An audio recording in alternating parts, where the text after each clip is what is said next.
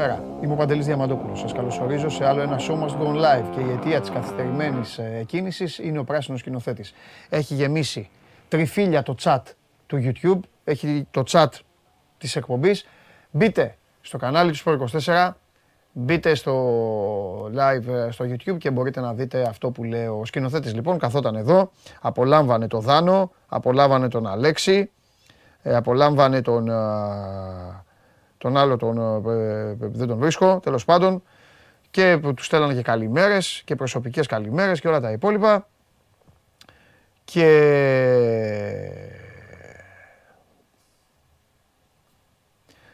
καλημέρα δεν πρόλαβα να πω. Σκηνοθέτη, πάρε λόγο. Καλημέρα δεν πρόλαβα να πω. Καλημέρα δεν πρόλαβα να πω. Και στέλνει ένας Πασχάλης. Νησταγμένος. Πιες καφέ, λέει, νησταγμένος μπήκες. Πάρε σκηνοθέτη. Πού τους βρήκαμε αυτούς? Πρώτον, δεύτερον. Καλημέρα. Δεύτερον, σε χρειάζομαι σκηνοθέτη. Γιατί έχω συγκεκριμένες ερωτήσεις να κάνω. Δεύτερον, ποιος σας έχει πει αυτή την παπάντζα ότι ο καφές ξυπνάει? 10 ώρα το βράδυ δεν μπορώ να πιω καφέ. Ένα καφέ την ημέρα πίνω.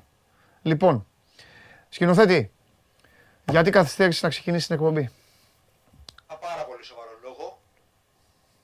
Έχουμε αγώνα αύριο. Καταστρώναμε τα πλάνα μας. Μάλιστα. Είσαι έτοιμος για το παιχνίδι? Πανέτοιμος. Πιο έτοιμος από ποτέ. Πρόβλεψη θα κάνεις σήμερα? Όχι, δεν κάνω προβλέψεις. Δεν κάνω. Δεν κάνεις. Αλλά είμαι έτοιμος. Αυτό σου λέω μόνο. Νικήτα, το ρίχνουμε? Αφού δεν κάνεις ο σκηνοθέτης. Απάντηση. Δεν το ρίχνουμε. Δεν το ρίχνουμε. Αυτό δεν μπορούσε ο σκηνοθέτης να το πει στον αέρα. Μάλιστα. Λοιπόν, ετοιμάζουν και Πολ. Άντε, θα το πω εγώ. Αν είναι έτοιμο, είναι θέμα του σκηνοθέτη.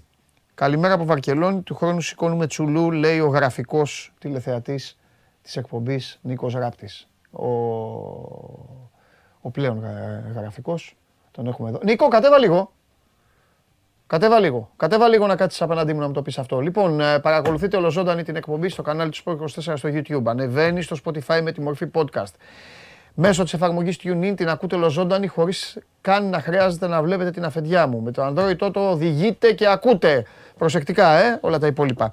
Και μετά μαζεύεστε όλοι εδώ και λέτε τα δικά σας, το μακρύ σας και το κοντό σας. Λοιπόν,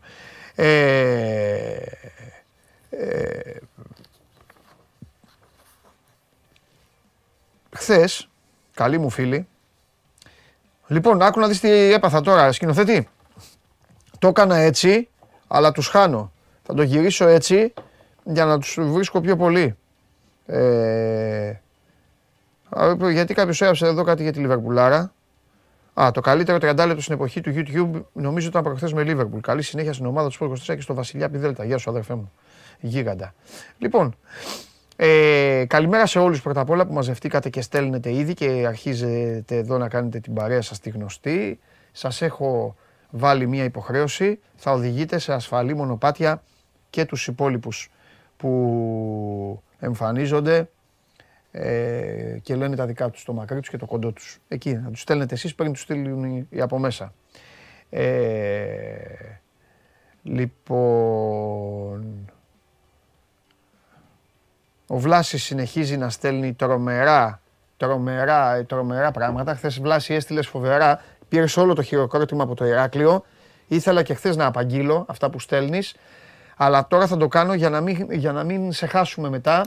Παρακαλώ, ανοιχτό το ηχείο για να ακουστεί το χειροκρότημα που θα πέφτει. Όταν θα απαγγέλω Βλάση, πώς λένε άλλοι, απαγγέλω Ελίτη, άλλοι λένε απαγγέλω Παλαμά, εγώ το show must go να απαγγέλει Βλάση.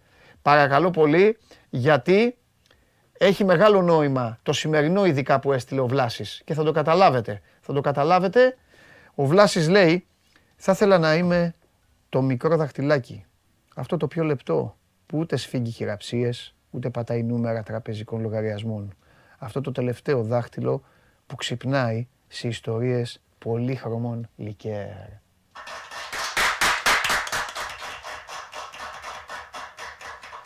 Ο Βλάσης θα ήθελε να είναι λοιπόν αυτό το δάχτυλο που αφήνανε παλιά νύχη για να το βάζουν στη μύτη. Αυτό θα ήθελε να είναι. Προσθέτω εγώ δηλαδή. Πάμε, προχωράμε, έχει έρθει ο Ράπτης. Έλα μέσα, έλα μέσα. Παρασκευή σήμερα, έχω μεγάλη όρεξη. Θα σας αλλάξω τα φώτα. Έλα, Ράπτη, για να πάμε στο μπάσκετ. Καλά, δεν θέλει να μπει ο Ράπτης. Ωραία, δεν με ενδιαφέρει να μπει ο Ράπτης. Καίγεται ο Ράπτης. Πάμε στο μπάσκετ, άμα έχουμε. Πάμε, έλα, εδώ η εκπομπή είναι τέτοιο. Εντάξει. Τελείωσε ο Ράπτης, κάηκε. Γεια σου, Ράπτη. Τι γελάς με Βλάση? Ο Βλάσης είναι φοβερός. Χθες έστειλε 3 πάλι επιτυχημένα. Ο Βλάσης προέκυψε στην Κρήτη, Αλέξανδρε, ξαφνικά. Και έγραφε τέτοια. Τώρα ήταν τρομερός με το δάχτυλάκι. Να σου πω, όλα σχετίζονται με δάχτυλα ή απλά έτσι? Όχι. Τρομερά. Άστο. Απλά έτσι. Αμέσως και εσύ το μυαλό στα δάχτυλα. Αυτό δεν είναι εκπομπή. Λοιπόν, να σου πω. Εντάξει. Αλλά έχω και το στυλ. Έχω κλείσει συμβόλαιο με Βλάση. Απαγγέλω και σωστά Βλάση εγώ. Δεν... Έτσι. Ωραίο ήταν αυτό. Εννοείται. Λοιπόν,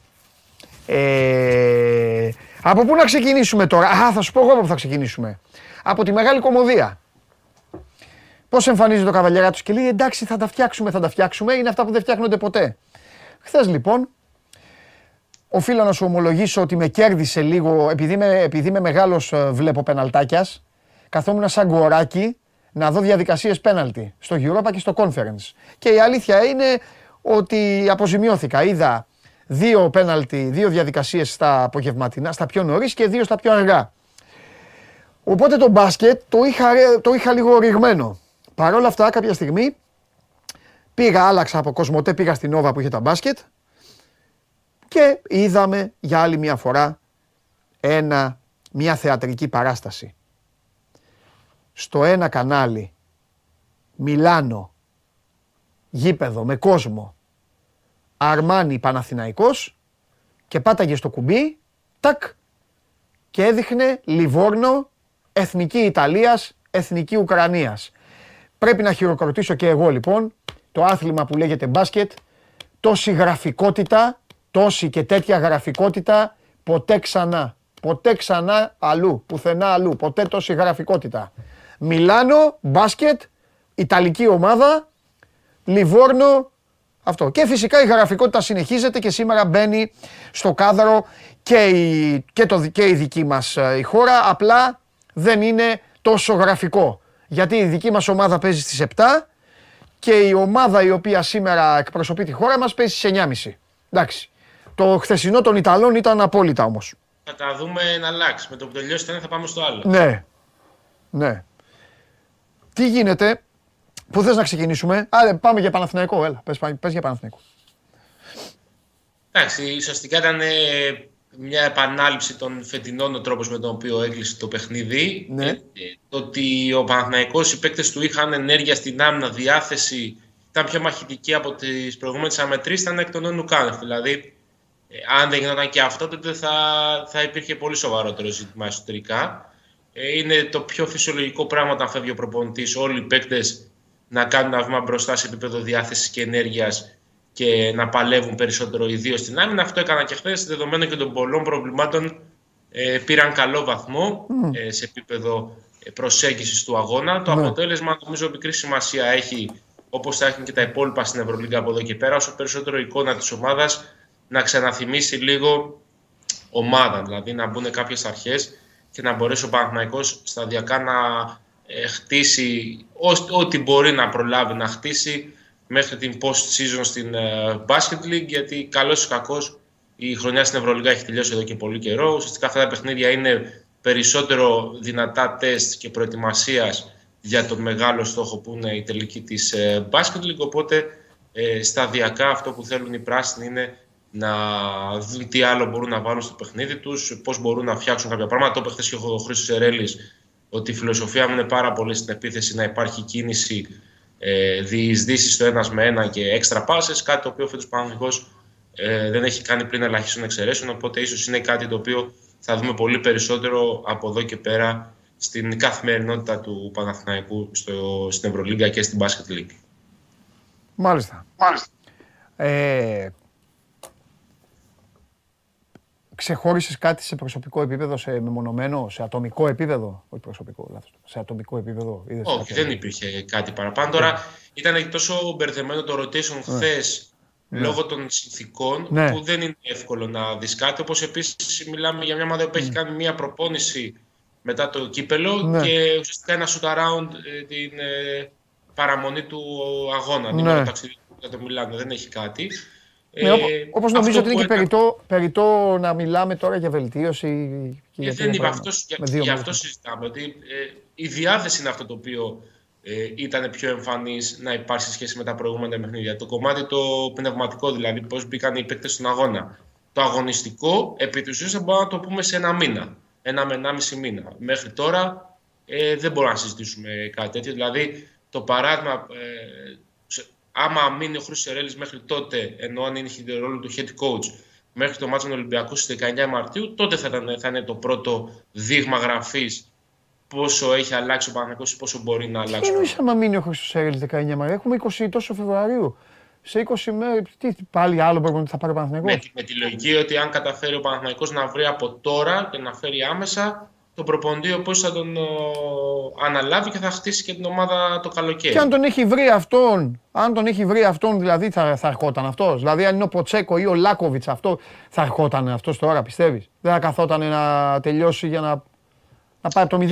Εύκολο δεν είναι με τη λογική ότι μπορεί να μην θέλει οποιοδήποτε προπονητής να καεί σε εισαγωγικά. Να μπλέξει, ναι. Σε μια κατάσταση η οποία μοιάζει να είναι προδιαγεγραμμένη όσον αφορά τη Basket League. Έτσι είναι, Αλέξανδρε, γιατί είναι ελεκές όπως και να το κάνουμε. Αθώος θα είναι. Η ομάδα δεν θα είναι δική του. Βάλ τον εαυτό σου στη θέση αυτού του προπονητή. Πας αύριο στον Παναθηναϊκό. Χάνεις και το πρωτάθλημα. Χάνεις και από τον Ολυμπιακό ξανά. Δεν θα είναι δικός. Θα το λένε όλοι. Δεν φταίει. Αλλά θα έχεις λεκιαστεί και λίγο. Αυτό. Γιατί μετά από ένα μήνα. Κανείς δεν θυμάται τον προηγούμενο. Αυτό το ξέρεις. Κανείς. Λογικό είναι. Ναι, ακριβώς. Μα γι' αυτό συζητάμε για το. Αν μπορεί ο Παναθηναϊκός να πείσει οποιονδήποτε να λάβει άμεσα την τεχνική ηγεσία. Ωραία. Γιατί να σου το πω για αλλιώς. Να το πεις, ναι. Μπορεί να υπάρχει και η λογική της αξιολόγησης του υπάρχοντος υλικού. Ναι. Δηλαδή, οι περισσότεροι ξένοι έχουν συνένα το καλοκαίρι στο συμβόλαιό τους. Ναι. Ο προπονητής, ο οποίος θα κληθεί να πάρει αποφάσεις το καλοκαίρι, να έχει κάνει μια αξιολόγηση. Πώς λέμε στο ποδόσφαιρο, χαμένη χρονιά είναι να μπει κάποιος να δει την ομάδα και 1,5 μήνα. Σε κανονικές καθημερινές συνθήκες και στο καλοκαίρι να κάνει να πάρει τις αποφάσεις. Εντάξει, έτσι κι αλλιώς τώρα έχει προχωρήσει η τεχνολογία. Το μόνο που θα ήθελε ένας είναι να ζήσει λίγο και τα αποδυτήρια. Όλοι αυτοί οι προπονητές ξέρουν πως είναι ένας παίκτης. Δεν χρειάζεται να τον έχει μπροστά στα μάτια του. Απλά άντε να πάρει και μια γεύση ο ίδιος από συμπεριφορές και τα υπόλοιπα. Ωραία, ακριβώς. Επειδή ρωτάει εδώ ένας φίλος και λέει ο Σερέλης δηλαδή για 2 εβδομάδες, 3. Όχι, το είπαμε και την άλλη φορά. Ο Σερέλης κάνει μπαμ από χιλιόμετρα ότι αυτή τη φορά. Πήγε για να μείνει στον Παναθηναϊκό. Δεν μπορεί ο Παναθηναϊκός να τον πετάξει τώρα. Συζητάμε ότι αν αύριο το πρωί, για παράδειγμα, ανακοινωθεί προπόνηση του Σερέλης θα φύγει. Αυτό δεν είναι θέμα. Όποιος και να έρθει, ο Σερέλης θα είναι κομμάτι του επιτελείου. Συμφωνώ.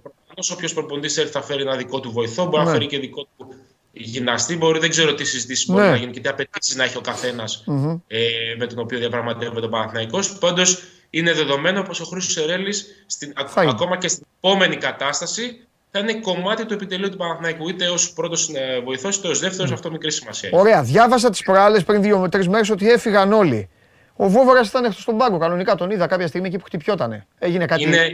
Είναι η μεταβατική κατάσταση για να πάει ο Παναθηναϊκός με έναν άνθρωπο ο οποίος έχει δουλέψει στην ομάδα, έχει προετοιμάσει και το σκάουτινγκ για να υπάρχει μια συνέχεια όσον αφορά το τεχνικό επιτελείο.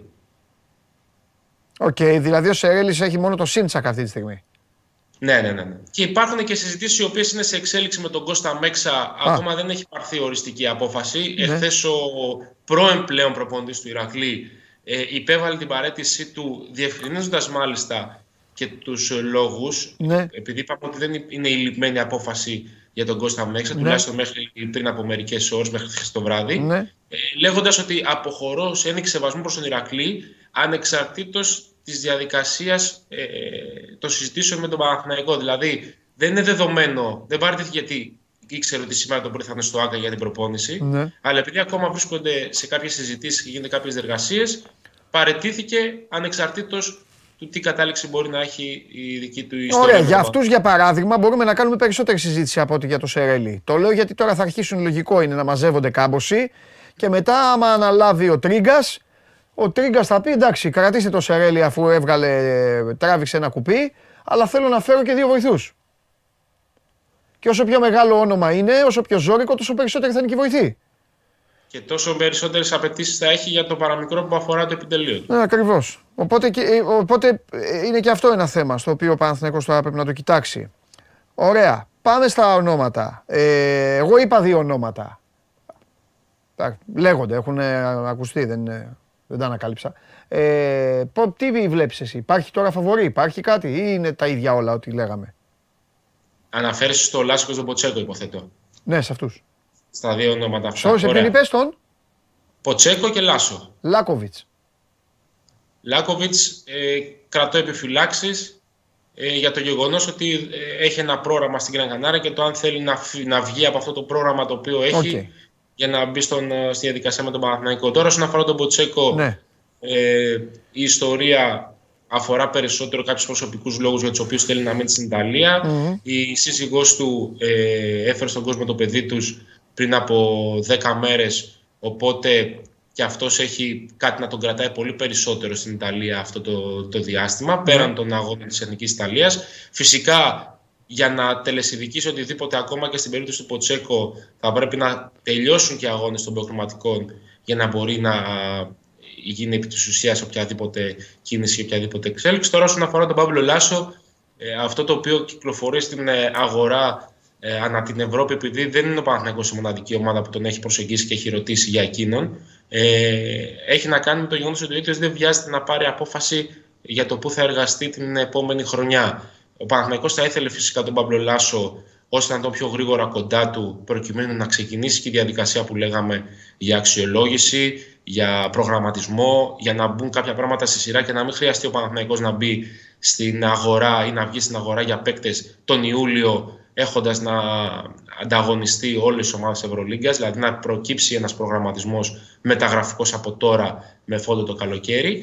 Από την πλευρά του Παύλου Λάσο δεν δείχνει να βιάζεται, δεν δείχνει τουλάχιστον σε πρώτες επαφές να αγχώνεται να εργαστεί από φέτος σε οποιαδήποτε ομάδα της Ευρωλίγκας. Πολύ πιθανότερο γιατί και ο ίδιος δεν θέλει να μπει σε μια διαδικασία φθοράς όσον αφορά την φετινή σεζόν. Πάντως, δεδομένα, ο Παναθηναϊκός προσπαθεί να βρει σημεία επαφής με την δική του πλευρά, γνωρίζοντας και αναγνωρίζοντας πως αυτή τη στιγμή είναι το μεγαλύτερο όνομα που είναι διαθέσιμο στην αγορά. Και ξαναλέμε ότι είναι προφανές ότι ο Παναθηναϊκός, αν έχει μία πιθανότητα να κλείσει τον Παύλο Λάσο, καλείται να την αδράξει άμεσα, δηλαδή πριν τελειώσει η σεζόν, γιατί το καλοκαίρι αναμένεται να γίνει ένα τεράστιο προπονητικό ντόμινο στην Ευρωλίγκα, που εκεί καλός ή κακός ο Παναθηναϊκός δεν θα έχει την ίδια διαπραγματευτική δύναμη και δεν θα αποτελεί έτσι ξεκάθαρη επιλογή για προπονητές όταν, για παράδειγμα, θα είναι ελεύθεροι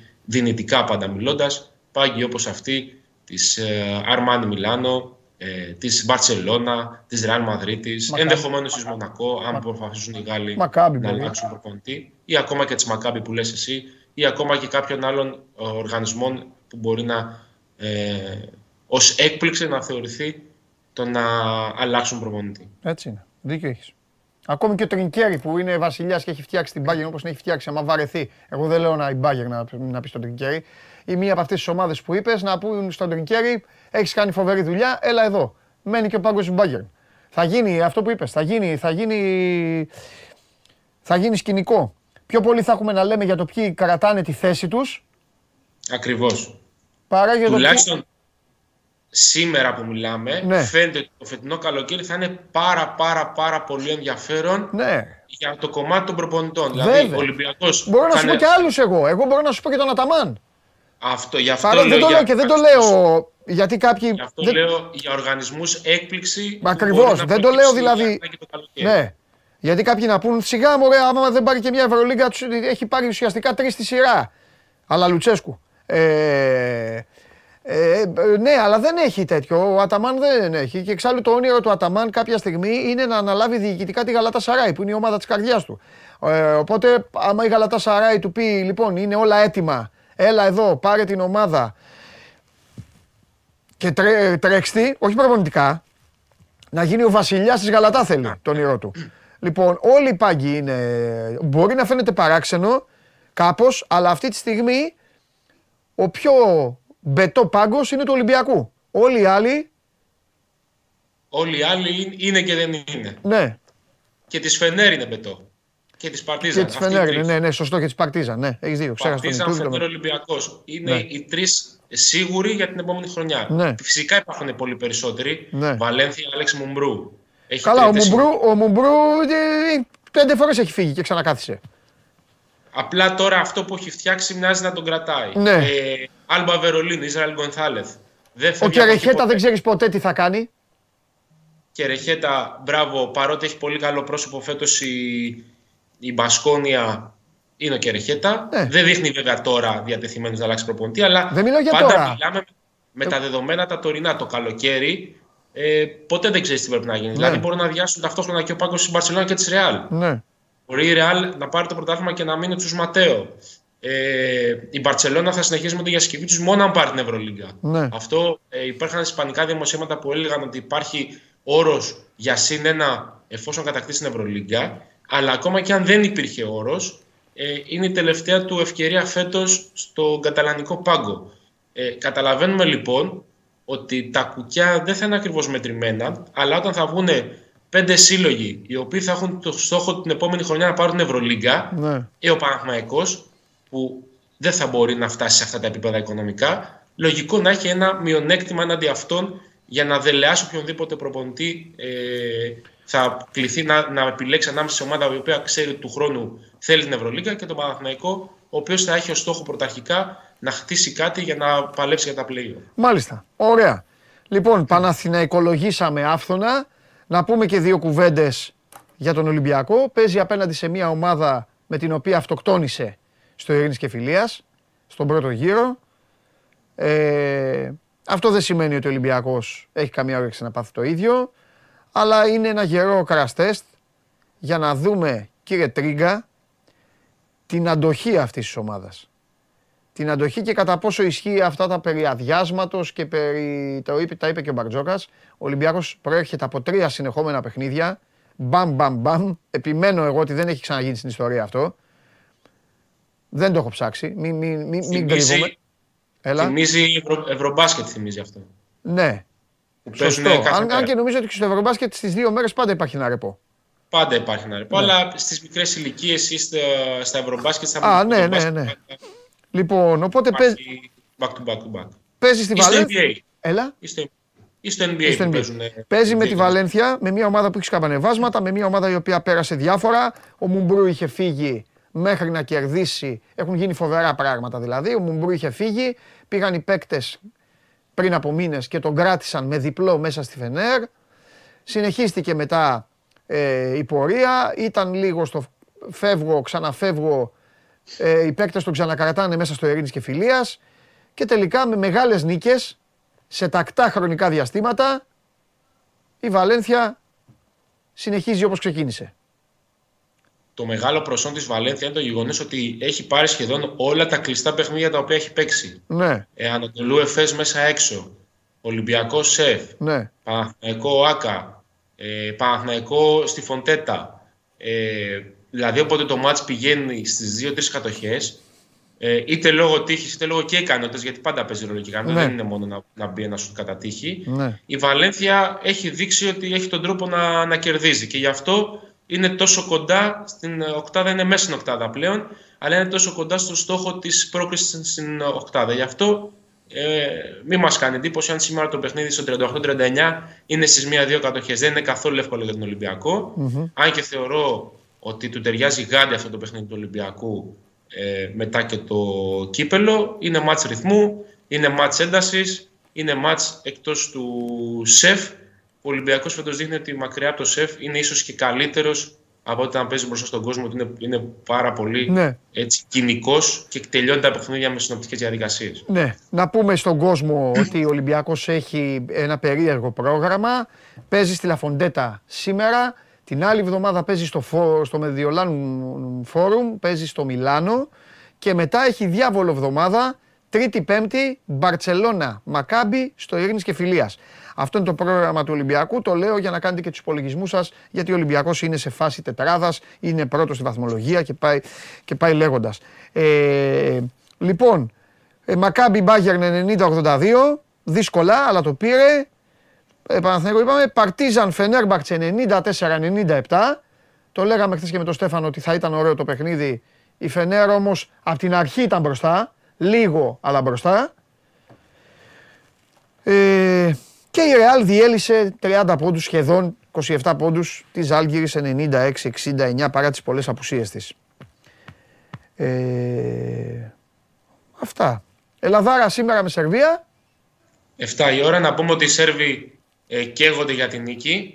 Εν αντιθέσει με εμάς, παρότι είμαστε ισόβαθμοι στον Όμιλο, η Ελλάδα έχει εξασφαλίσει και μαθηματικά την πρόκληση μαζί με τη Λιτωνία.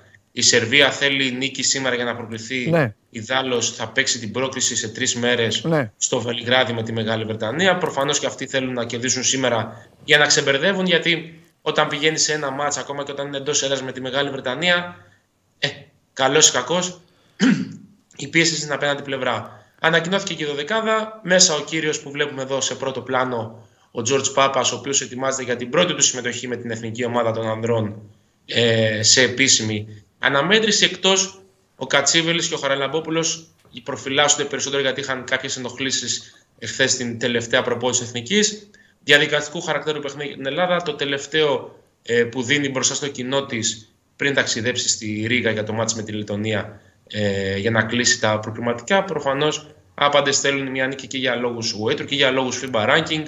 Αλλά οι περισσότεροι εξ αυτών οι οποίοι βρίσκονται σήμερα στο δεκάδα, επειδή είναι 25 και νεότεροι, είναι κάτω των 25 οι περισσότεροι, είναι και μια ευκαιρία για τους ιδίους και για να δείξουν ότι μπορούν να διεκδικήσουν μια θέση ενδεχομένως στην δεκάδα του παγκοσμίου ή στην προετοιμασία, αλλά πολύ περισσότερο και να δηλώσουν παρόντες εν ώψη και των προκριματικών για την, μετά το παγκόσμιο κύπελο, που σίγουρα θα τους έχει ανάγκη η εθνική μας ομάδα. Όσο γίνεται αυτό που είπες και εσύ νωρίτερα, υπάρχει αυτή η παροδία να παίζουν ταυτόχρονα εθνικές ομάδες και οι σύλλογοι στη EuroLeague. Ναι. Για να δούμε και τι ομάδα έχουμε στο τέλος εν ώψη του μέλλοντος, για να καταλάβουμε. Να μετρηθούμε, γιατί δεν τα βλέπω καλά τα πράγματα. Το καζάνι δεν βγάζει πολύ ζουμί. Τέλος πάντων. Ωραία, Αλεξανδρέ μου. Λοιπόν, αυτά. Με Bayern παίζει ο Ολυμπιακός μετά τη. Είπα Μακάμπι, μπερδεύτηκα επειδή παίζανε μαζί χθες. Μακάμπι Bayern. Μπέρδεψα τα μπου. Μπαρτσελόνα, και αυτό μπου είναι. Μπαρτσελόνα και Bayern είναι την άλλη εβδομάδα. Την παράλληλη εβδομάδα, συγγνώμη. Ο Ολυμπιακός την άλλη εβδομάδα έχει να πάει στο Μιλάνο. Φιλιά, Αλεξανδρέ. Χαίρετε. Καλή συνέχεια. Να σε καλά. Λοιπόν, το έχει στείλει 45.000 φορές αυτός ο Νίκος, θα το πω, μπας και σταματήσεις να το γράφει.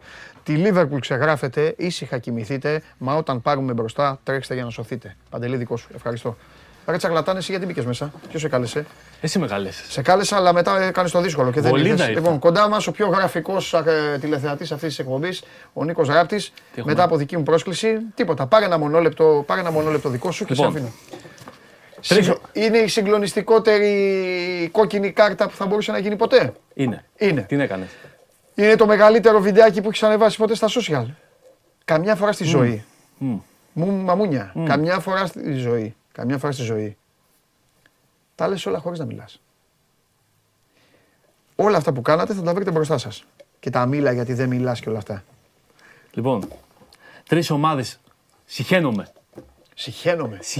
Βαριά λέξη. Να εξαφανιστούνε. Χαίρομαι που ήρθες. Να εξαφανιστούνε. Χαίρομαι που ήρθες. Με τρελαίνει όταν κάποιος είναι τέτοιος έτσι. Βγάζει το. Θέλω να τις απολαύσω. Περίμενα να πάρω θέση.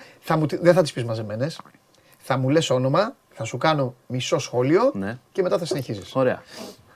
Πάμε. Ρεάλ Μαδρίτης. Εμετός. Εμετός, αηδία από μικρό παιδάκι. Ο λόγος. Παλεύαμε με Μέση, Τσάβι, Νιέστα και φέρνανε Ράμος, Πεπέ, ξύλο τρώγαμε. Δεν μπορούσαμε να σηκωθούμε όρθιοι, ρε. Τι σημαίνει αυτό? Να είσαι κάτω και να σπατάει ο άλλος. Το πόδι, τα χέρια. Άσχημα. Το μεγαλύτερο κλαμπ του πλανήτη. Δεν με νοιάζει το τι είναι. Τον ύμνο δεν είσαι ακούσει? Τον ύμνο της Ρεάλ Μαδρίτης. Είναι Αδαμάς. Είναι άλλη εποχή. Πίσω. Είναι φοβερό εμβατήριο. Τώρα μην πούμε και ιστορικά. Καταπληκτικό εμβατήριο.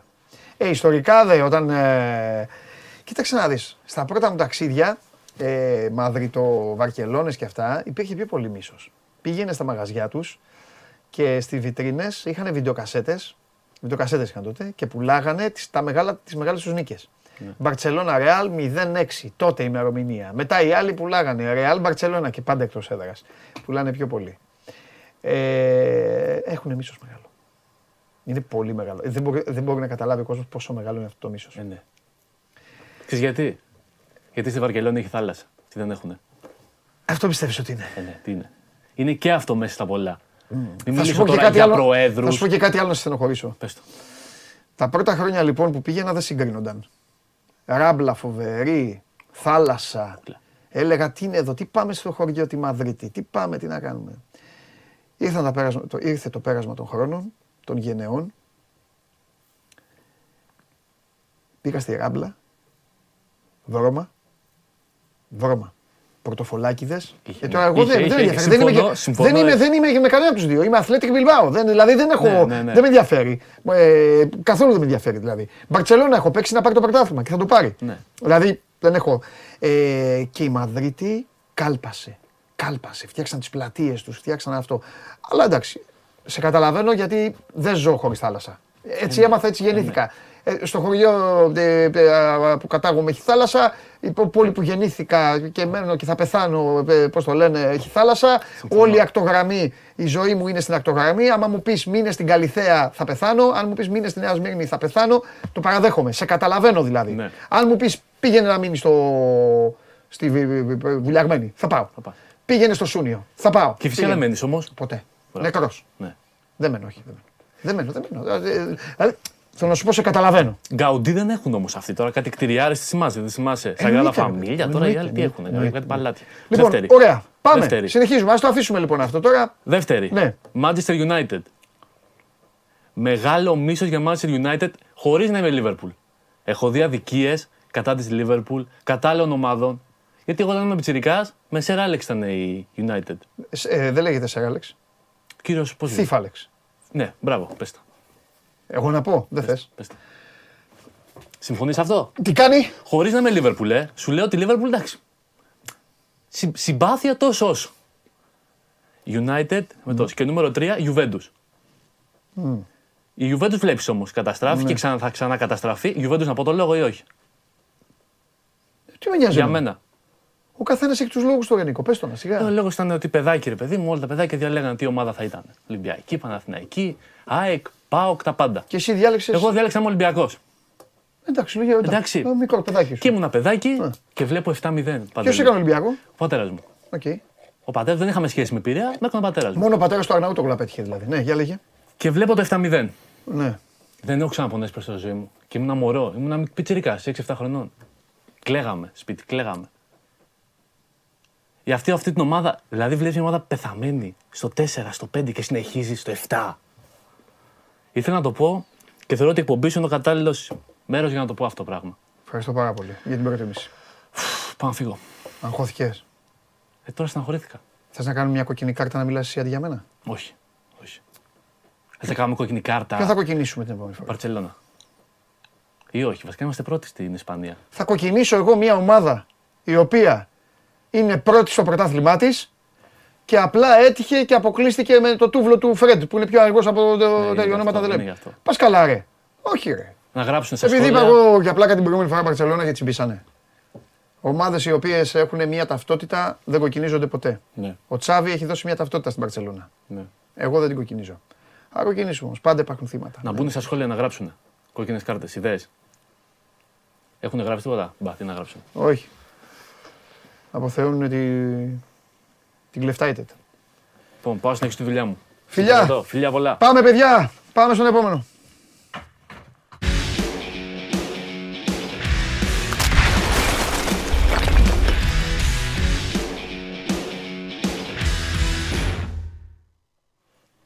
Έλα Βαγγελάρα μου. Έλα Παντελή. Αγόρι μου. Λοιπόν, πριν να πάμε το Βαγγέλη, βάλτε το poll. Τι θα γίνει στο ντέρμπι του Καραϊσκάκης?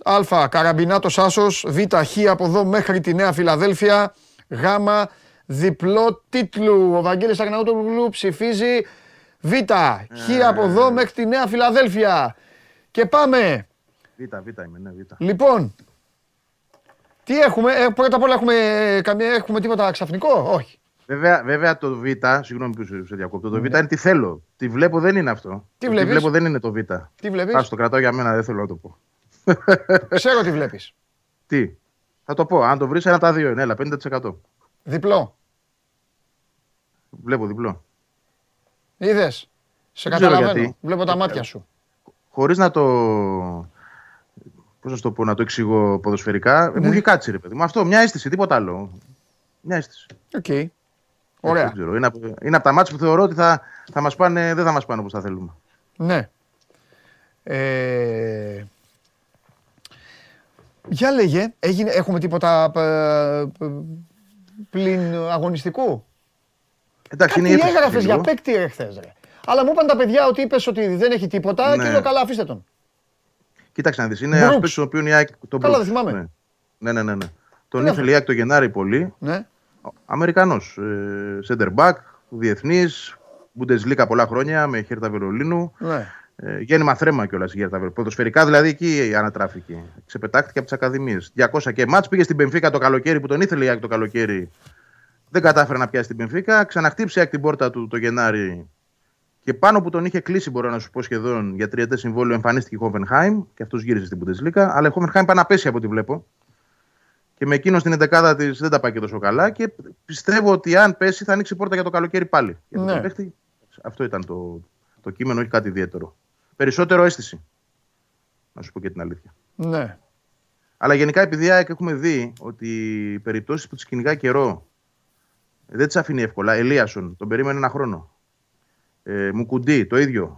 Γιόνσον, 6 μήνες τον πάλευε. Δηλαδή, όλοι αυτοί οι παίκτες που. Ναι. Πολλοί από αυτούς τους παίκτες, μάλλον που είναι στην εδεκάδα της. Ναι. Ο Βίντα. Επίσης, στην αρχή του καλοκαιριού τον ήθελε, εκείνος δεν ήθελε και τον πήρε στο τέλος. Δεν της αφήνει τις περιπτώσεις που της αρέσουν και αυτός είναι μια περίπτωση που αρέσει πάρα πολύ στον Αλμέιδα ο Μπρουξ. Χάλασε το Γενάρη, ναι. Αλλά δεν ξέρω αν η Hoffenheim πέσει, τι μπορεί να γίνει το καλοκαίρι. Εγώ πιστεύω ότι θα ανοίξει πάλι. Mm-hmm. Αν πέσει. Μάλιστα. Κατά τα άλλα, πριν πάμε και στα αγωνιστικά εντεκάδες και ιστορίες, είναι η έφεση σε λίγες ώρες, 3.30 το μεσημέρι.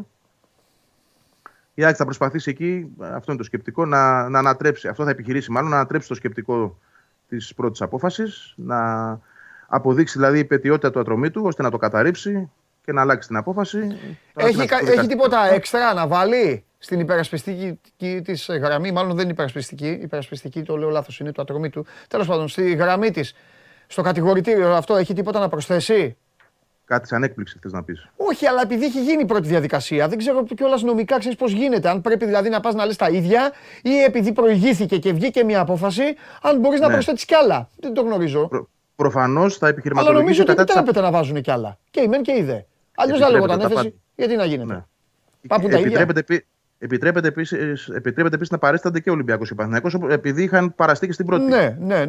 Έτσι, λοιπόν. Ναι. Άρα είναι μια περίπου ίδια διαδικασία, μόνο που αλλάζει το σκεπτικό της επιχειρηματολογίας από τη στιγμή που η ΑΕΚ πλέον δεν πάει να αποδείξει ότι κακώς δεν έγινε το μάτς για τους λόγους τότε που είχαν βρεθεί στο προσκήνιο, δηλαδή π.χ. τα δοκάρια, το ένα το άλλο, γιατί εδώ έχουμε ένα άλλο πλέον επιχείρημα να καταρριφθεί. Το επιχείρημα του ότι δεν έχει επιτεότητα ο Ατρόμητος. Εκεί θα προσπαθήσει δηλαδή να χτίσει το δικό της σκεπτικό και να ανατρέψει την πρωτόδικη απόφαση. Mm-hmm. Τώρα αγωνιστικά δεν έχουμε κάτι άλλο. Ναι. Με απουσίες αρκετές. Εντάξει, είναι τιμωρημένοι ο Μουκουντή και ο Σιμάνσκι. Οι απώλειες του Φερνάντες, του Φανφέρτ, ο Μοχαμάντη, η γνωστή απώλεια. Ωραία, και αναμονή. Μητογλού. Ναι. Πιο πολύ τζαβέλα βλέπω, θα σου πω γιατί είναι ο αριστερός στόπερ. Ναι. Αν παίξει ο Βίντα όμως. Ο Βίντα, ο οποίος χθες προπονήθηκε, προχθές δεν προπονήθηκε, είναι καλά, αλλά δεν θα μου κάνει εμένα π.χ. εντύπωση να βάλει το δίδυμο Τζαβέλα Μίτογλου, γιατί αυτοί οι δύο έχουν μάθει να παίζουν μαζί. Ναι, αλλά μετά θα τους αλλάξει στο κύπελο. Πώς θα κάνει, αφού είναι και αυτό. Πώς θα τους βάλει μετά στο κύπελο? Γιατί εγώ πιστεύω ότι θα βάλει στο κύπελο αυτούς που έβαλες, το έχω ξαναπεί. Εκεί οδηγείται η κατάσταση. Και η λογική αυτό μας λέει. Οπότε, άμα γίνει ποσοστό... αυτός, θα βάλει Μουκουντή Βίντα μετά στο κύπελο. Ναι. Γιατί να τους αφήσει δεύτερο συνεχόμενο, δεν νομίζω. Το πιο πιθανό, όπως το έχω στο μυαλό μου τώρα, είναι αύριο Τζαβέλας Βίντα και την Τετάρτη Μουκουντή Μητογλου. Α, να κάνει τέτοιο μήνυμα. Έτσι το χτίζω. Ναι. Βέβαια, γιατί δεν μπορεί να αφήσει και το Μουκουντή χωρίς μάτς. Εντάξει, μου κουτί χάνει το παιχνίδι. Πρέπει να έχει ένα αριθμό. Σωστά. Σωστά. Όπως και ο Σιμάνσκι δεν παίζει αύριο, δεν γίνεται να μην παίξει την Τετάρτη, γιατί δεν παίζει ούτε στην Κρήτη. Άρα ναι. Και ο Σιμάνσκι θα είναι ένα νέο πρόσωπο στην 11η με τον Ολυμπιακό. Δεν ήταν στο πρώτο μάτσο, ναι. Νομίζω. Άρα θα έχει αλλαγούλες. Ναι. Λόγω της συγκυρίας. Δεν μπορεί δηλαδή ο Σιμάνσκι να μην παίξει αύριο, να μην παίξει και με τον Όφη, γιατί είναι τιμωρημένος για δύο παιχνίδια. Θα μείνει για έξω και με τον Ολυμπιακό. Δεν θα του δώσει ένα μάτσο. Άρα Σιμάνσκι βασικός την Τετάρτη. Έχεις δίκιο. Και τι θα πάει έτσι. Τώρα, θα πάει. Και τι θα. Μπροστά πλάι τι θα βάλει. Είναι ένα ερώτημα αυτό, γιατί τα έχει μπερδέψει τις τελευταίες προπονήσεις. Έχει κάνει δοκιμή με Πινέδα στον άξονα δίπλα στο Γιόνσον και αριστερά τον Κατσίνοβιτς. Έχει κάνει όμως δοκιμή και με Γαλανόπουλο δίπλα στο Γιόνσον και αριστερά πάλι τον Πινέδα. Και θα βάλει. Α, Γαλανόπουλο. Ναι. Γαλανόπουλο και θα βάλει μετά. Άμα βάλει Γαλανόπουλο. Κοίτα. Το Σιμάνσκι Γιόνσον θα μπορούσε να το βάλει στο Καραϊσκάκης μαζί. Ναι. Αλλά επειδή στο Καραϊσκάκης θα θέλει να βάλει όμως το Γαλανόπουλο με το Μάνταλο, όπως έκανε. Τώρα άμα βάλει το Γαλανόπουλο, πω τι ωραία μας τα φτιάχνει ο Αλμέιδας, να παίζουμε επί τραπέζιου. Αν βάλει το Γαλανόπουλο τώρα, θα βάλει, άκου, θα βάλει το Μάνταλο με το Σιμάνσκι στο Καραϊσκάκη. Πιθανό γι' αυτό.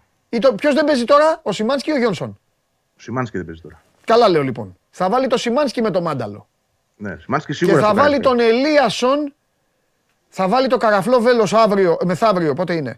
Και τον, ναι, αύριο. Ναι, αύριο. Και τον Ελίασον θα τον βάλει.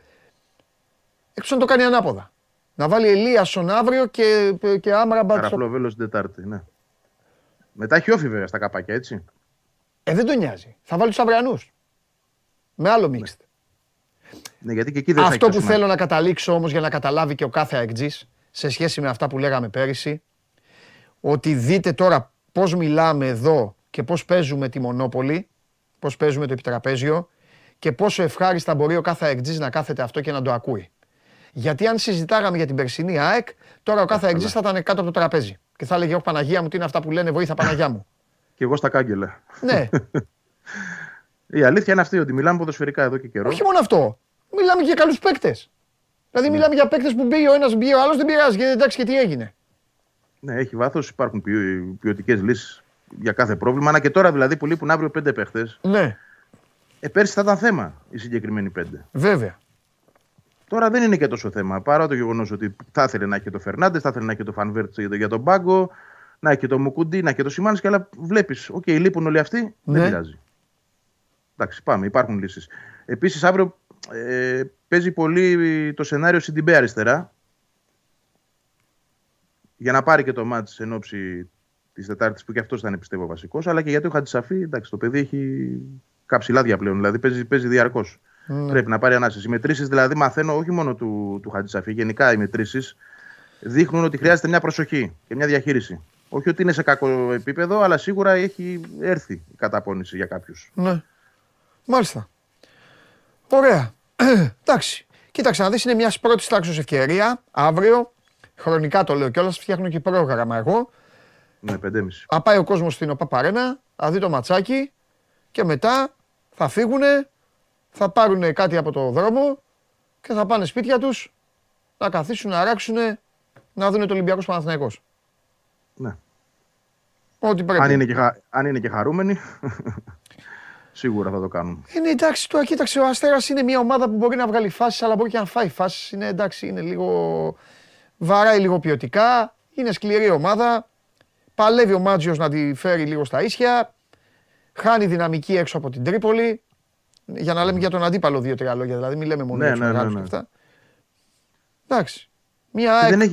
Δεν έχει και καθαρό σκόρερ, ρε παιδί μου. Δηλαδή, κοιτούσα χτες ποιοι βάζουν τα γκολ έτσι. Έχει βάλει καταρχάς πολύ λίγα γκολ, 18 είναι όλα και όλα. Πέρασε η εποχή του Μπαράλες, βάρινε. Πάει, ανεπιστρεπτή. 3 γκολ έχει ο Κρεσπί, πώς λέγεται, και άλλα 3 νομίζω λέω τη Λίκα. Αυτή είναι η σκόρερ.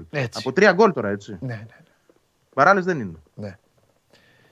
Πέρασε αυτό το κάποτε που υπήρχε και έλεγε θα πάει μέσα στο κουτί και θα είναι ο Μπαράλες και θα τελειώσει. Μπράβο, ο Αστέρας ξεκίναγε κάποτε από το ένα γκολ το έχω, κάτσε να δούμε τι θα γίνει μετά. Ακριβώς. Αν και τον Παράλες ο Μάντζιος τον έχει μέσα, βασικό τον έχει. Ναι, αλλά... ναι γιατί του κάνει δουλειές άλλες, κρατάει άλλες, κάνει πράγματα. Εμπειρία, μιλάει, βαράει σωστά τα στόπερ. Έχει πάει με τους παλιούς. Δηλαδή, βλέπω ο Ιγκλέσιας 38 χρονών. Έτσι. Ναι. Βασικός. Ο Μουνάφο, δηλαδή παλιοσυρές, εκεί το έχει στηρίξει τώρα το κόλπο. Ναι. Τι να κάνει. Και χτίζει για την επόμενη σεζόν. Γιατί κοίταξε, ο Αστέρας έχει το εξής ιδιότυπο. Είναι μια ομάδα η οποία δεν έχει κανένα στόχο. Δηλαδή παίζει τίποτα. Δεν μπορεί να φτάσει στην εξάδα, δεν μπορεί να πέσει. Ναι. Τίποτα. Δηλαδή, δεν γίνεται. Είναι μια ομάδα στην οποία αυτή τη στιγμή προσπαθεί να πατήσει ξανά για να φτιάξει κάτι καλό για την ίδια του την καριέρα ο Μάτζιος. Έτσι. Να χτίσει για τον χρόνο. Και επενδύουν και για του χρόνου οι άνθρωποι οι ίδιοι. Γιατί εντάξει, ο Αστέρας την τελευταία. Περνάνε τα χρόνια, μην νομίζεις πόσο τώρα πια. Τελευταία 15 ετία ο Αστέρας έχει κάνει. Θυμάσαι κάποτε που ο Αστέρας ήταν στην τριάδα και σε αυτά. Δεν έβγαινε Ευρώπη. Θυμάμαι. Και πολύ δυσκόλευε την ΑΕΚ σε κάποια εποχή. Τώρα τελευταία χρόνια εντάξει, η ΑΕΚ τα παίρνει τα μάτς. Αλλά ναι. Να πω επίσης ότι είναι και το πρώτο μάτς στην ιστορία των ομάδων στη Νέα Φιλαδέλφια. Γιατί τον Αστέρα ΑΕΚ βρέθηκε πρώτη φορά ως γηπεδούχος το 2007 στο ΆΚΑ. Ναι, λογικό. Ναι. Δεν υπήρχε. 8. Συγγνώμη, ναι. Το 8. Τελευταίο μάτσο του πρωταθλήματος. Ναι. Εκείνο του περίφημου του Βάλεν πρωταθλήματος. Είχε νικήσει ΑΕΚ 2-0 με Ριβάλντο και Μπλάνκο, αν θυμάμαι καλά. Ωραία. Τώρα και στη Νέα Φιλαδέλφια που λέμε. Έτσι. Φιλιά, τα λέμε. Τρίτη. Την Τρίτη, φιλιά. Για χαρά. Τρίτη ξανά εκπομπή, έτσι. Καθαρή Δευτέρα. Πάμε όλοι στον αητό. Σκηνοθέτης έχει ένα τεράστιο αητό. Φοβερό αητό. Σκέτο πράσινο. Τίποτα πάνω δεν έχει. Ούτε γραμμές, ούτε σήματα, ούτε τίποτα. Σκέτο. Απλώς διακριτικός. Σκέτο. Πράσινο. Θα μπορούσε να έχει τον ήλιο του Πασόκ, ας πούμε. Ούτε αυτό δεν έχει, τίποτα. Σκέτο. Α, σκέτο πράσινο αετό. Και το πετάει. Πάει εκεί στο γουδί, στο γράφο. Παπ. Και το πετάει. Λοιπόν, δώστε πάλι το poll, γιατί το ξεπετάξαμε λίγο και δεν είπαμε. sport24.gr/vote. Εκεί μπαίνετε και ψηφίζετε τι θα γίνει στο Καραϊσκάκης και βλέπετε τις τρεις επιλογές που υπάρχουν. Λοιπόν, άκουσα τον Αρναούτογλου, το Β θέλει, το Γ βλέπει. Και εμείς πηγαίνουμε να συζητήσουμε με το μεγάλο θριαμβευτή. Χθες το βράδυ πανηγυρίζαμε μέσω μηνυμάτων, γιατί ήταν ένα όμορφο βράδυ για να πάρεις χρήματα.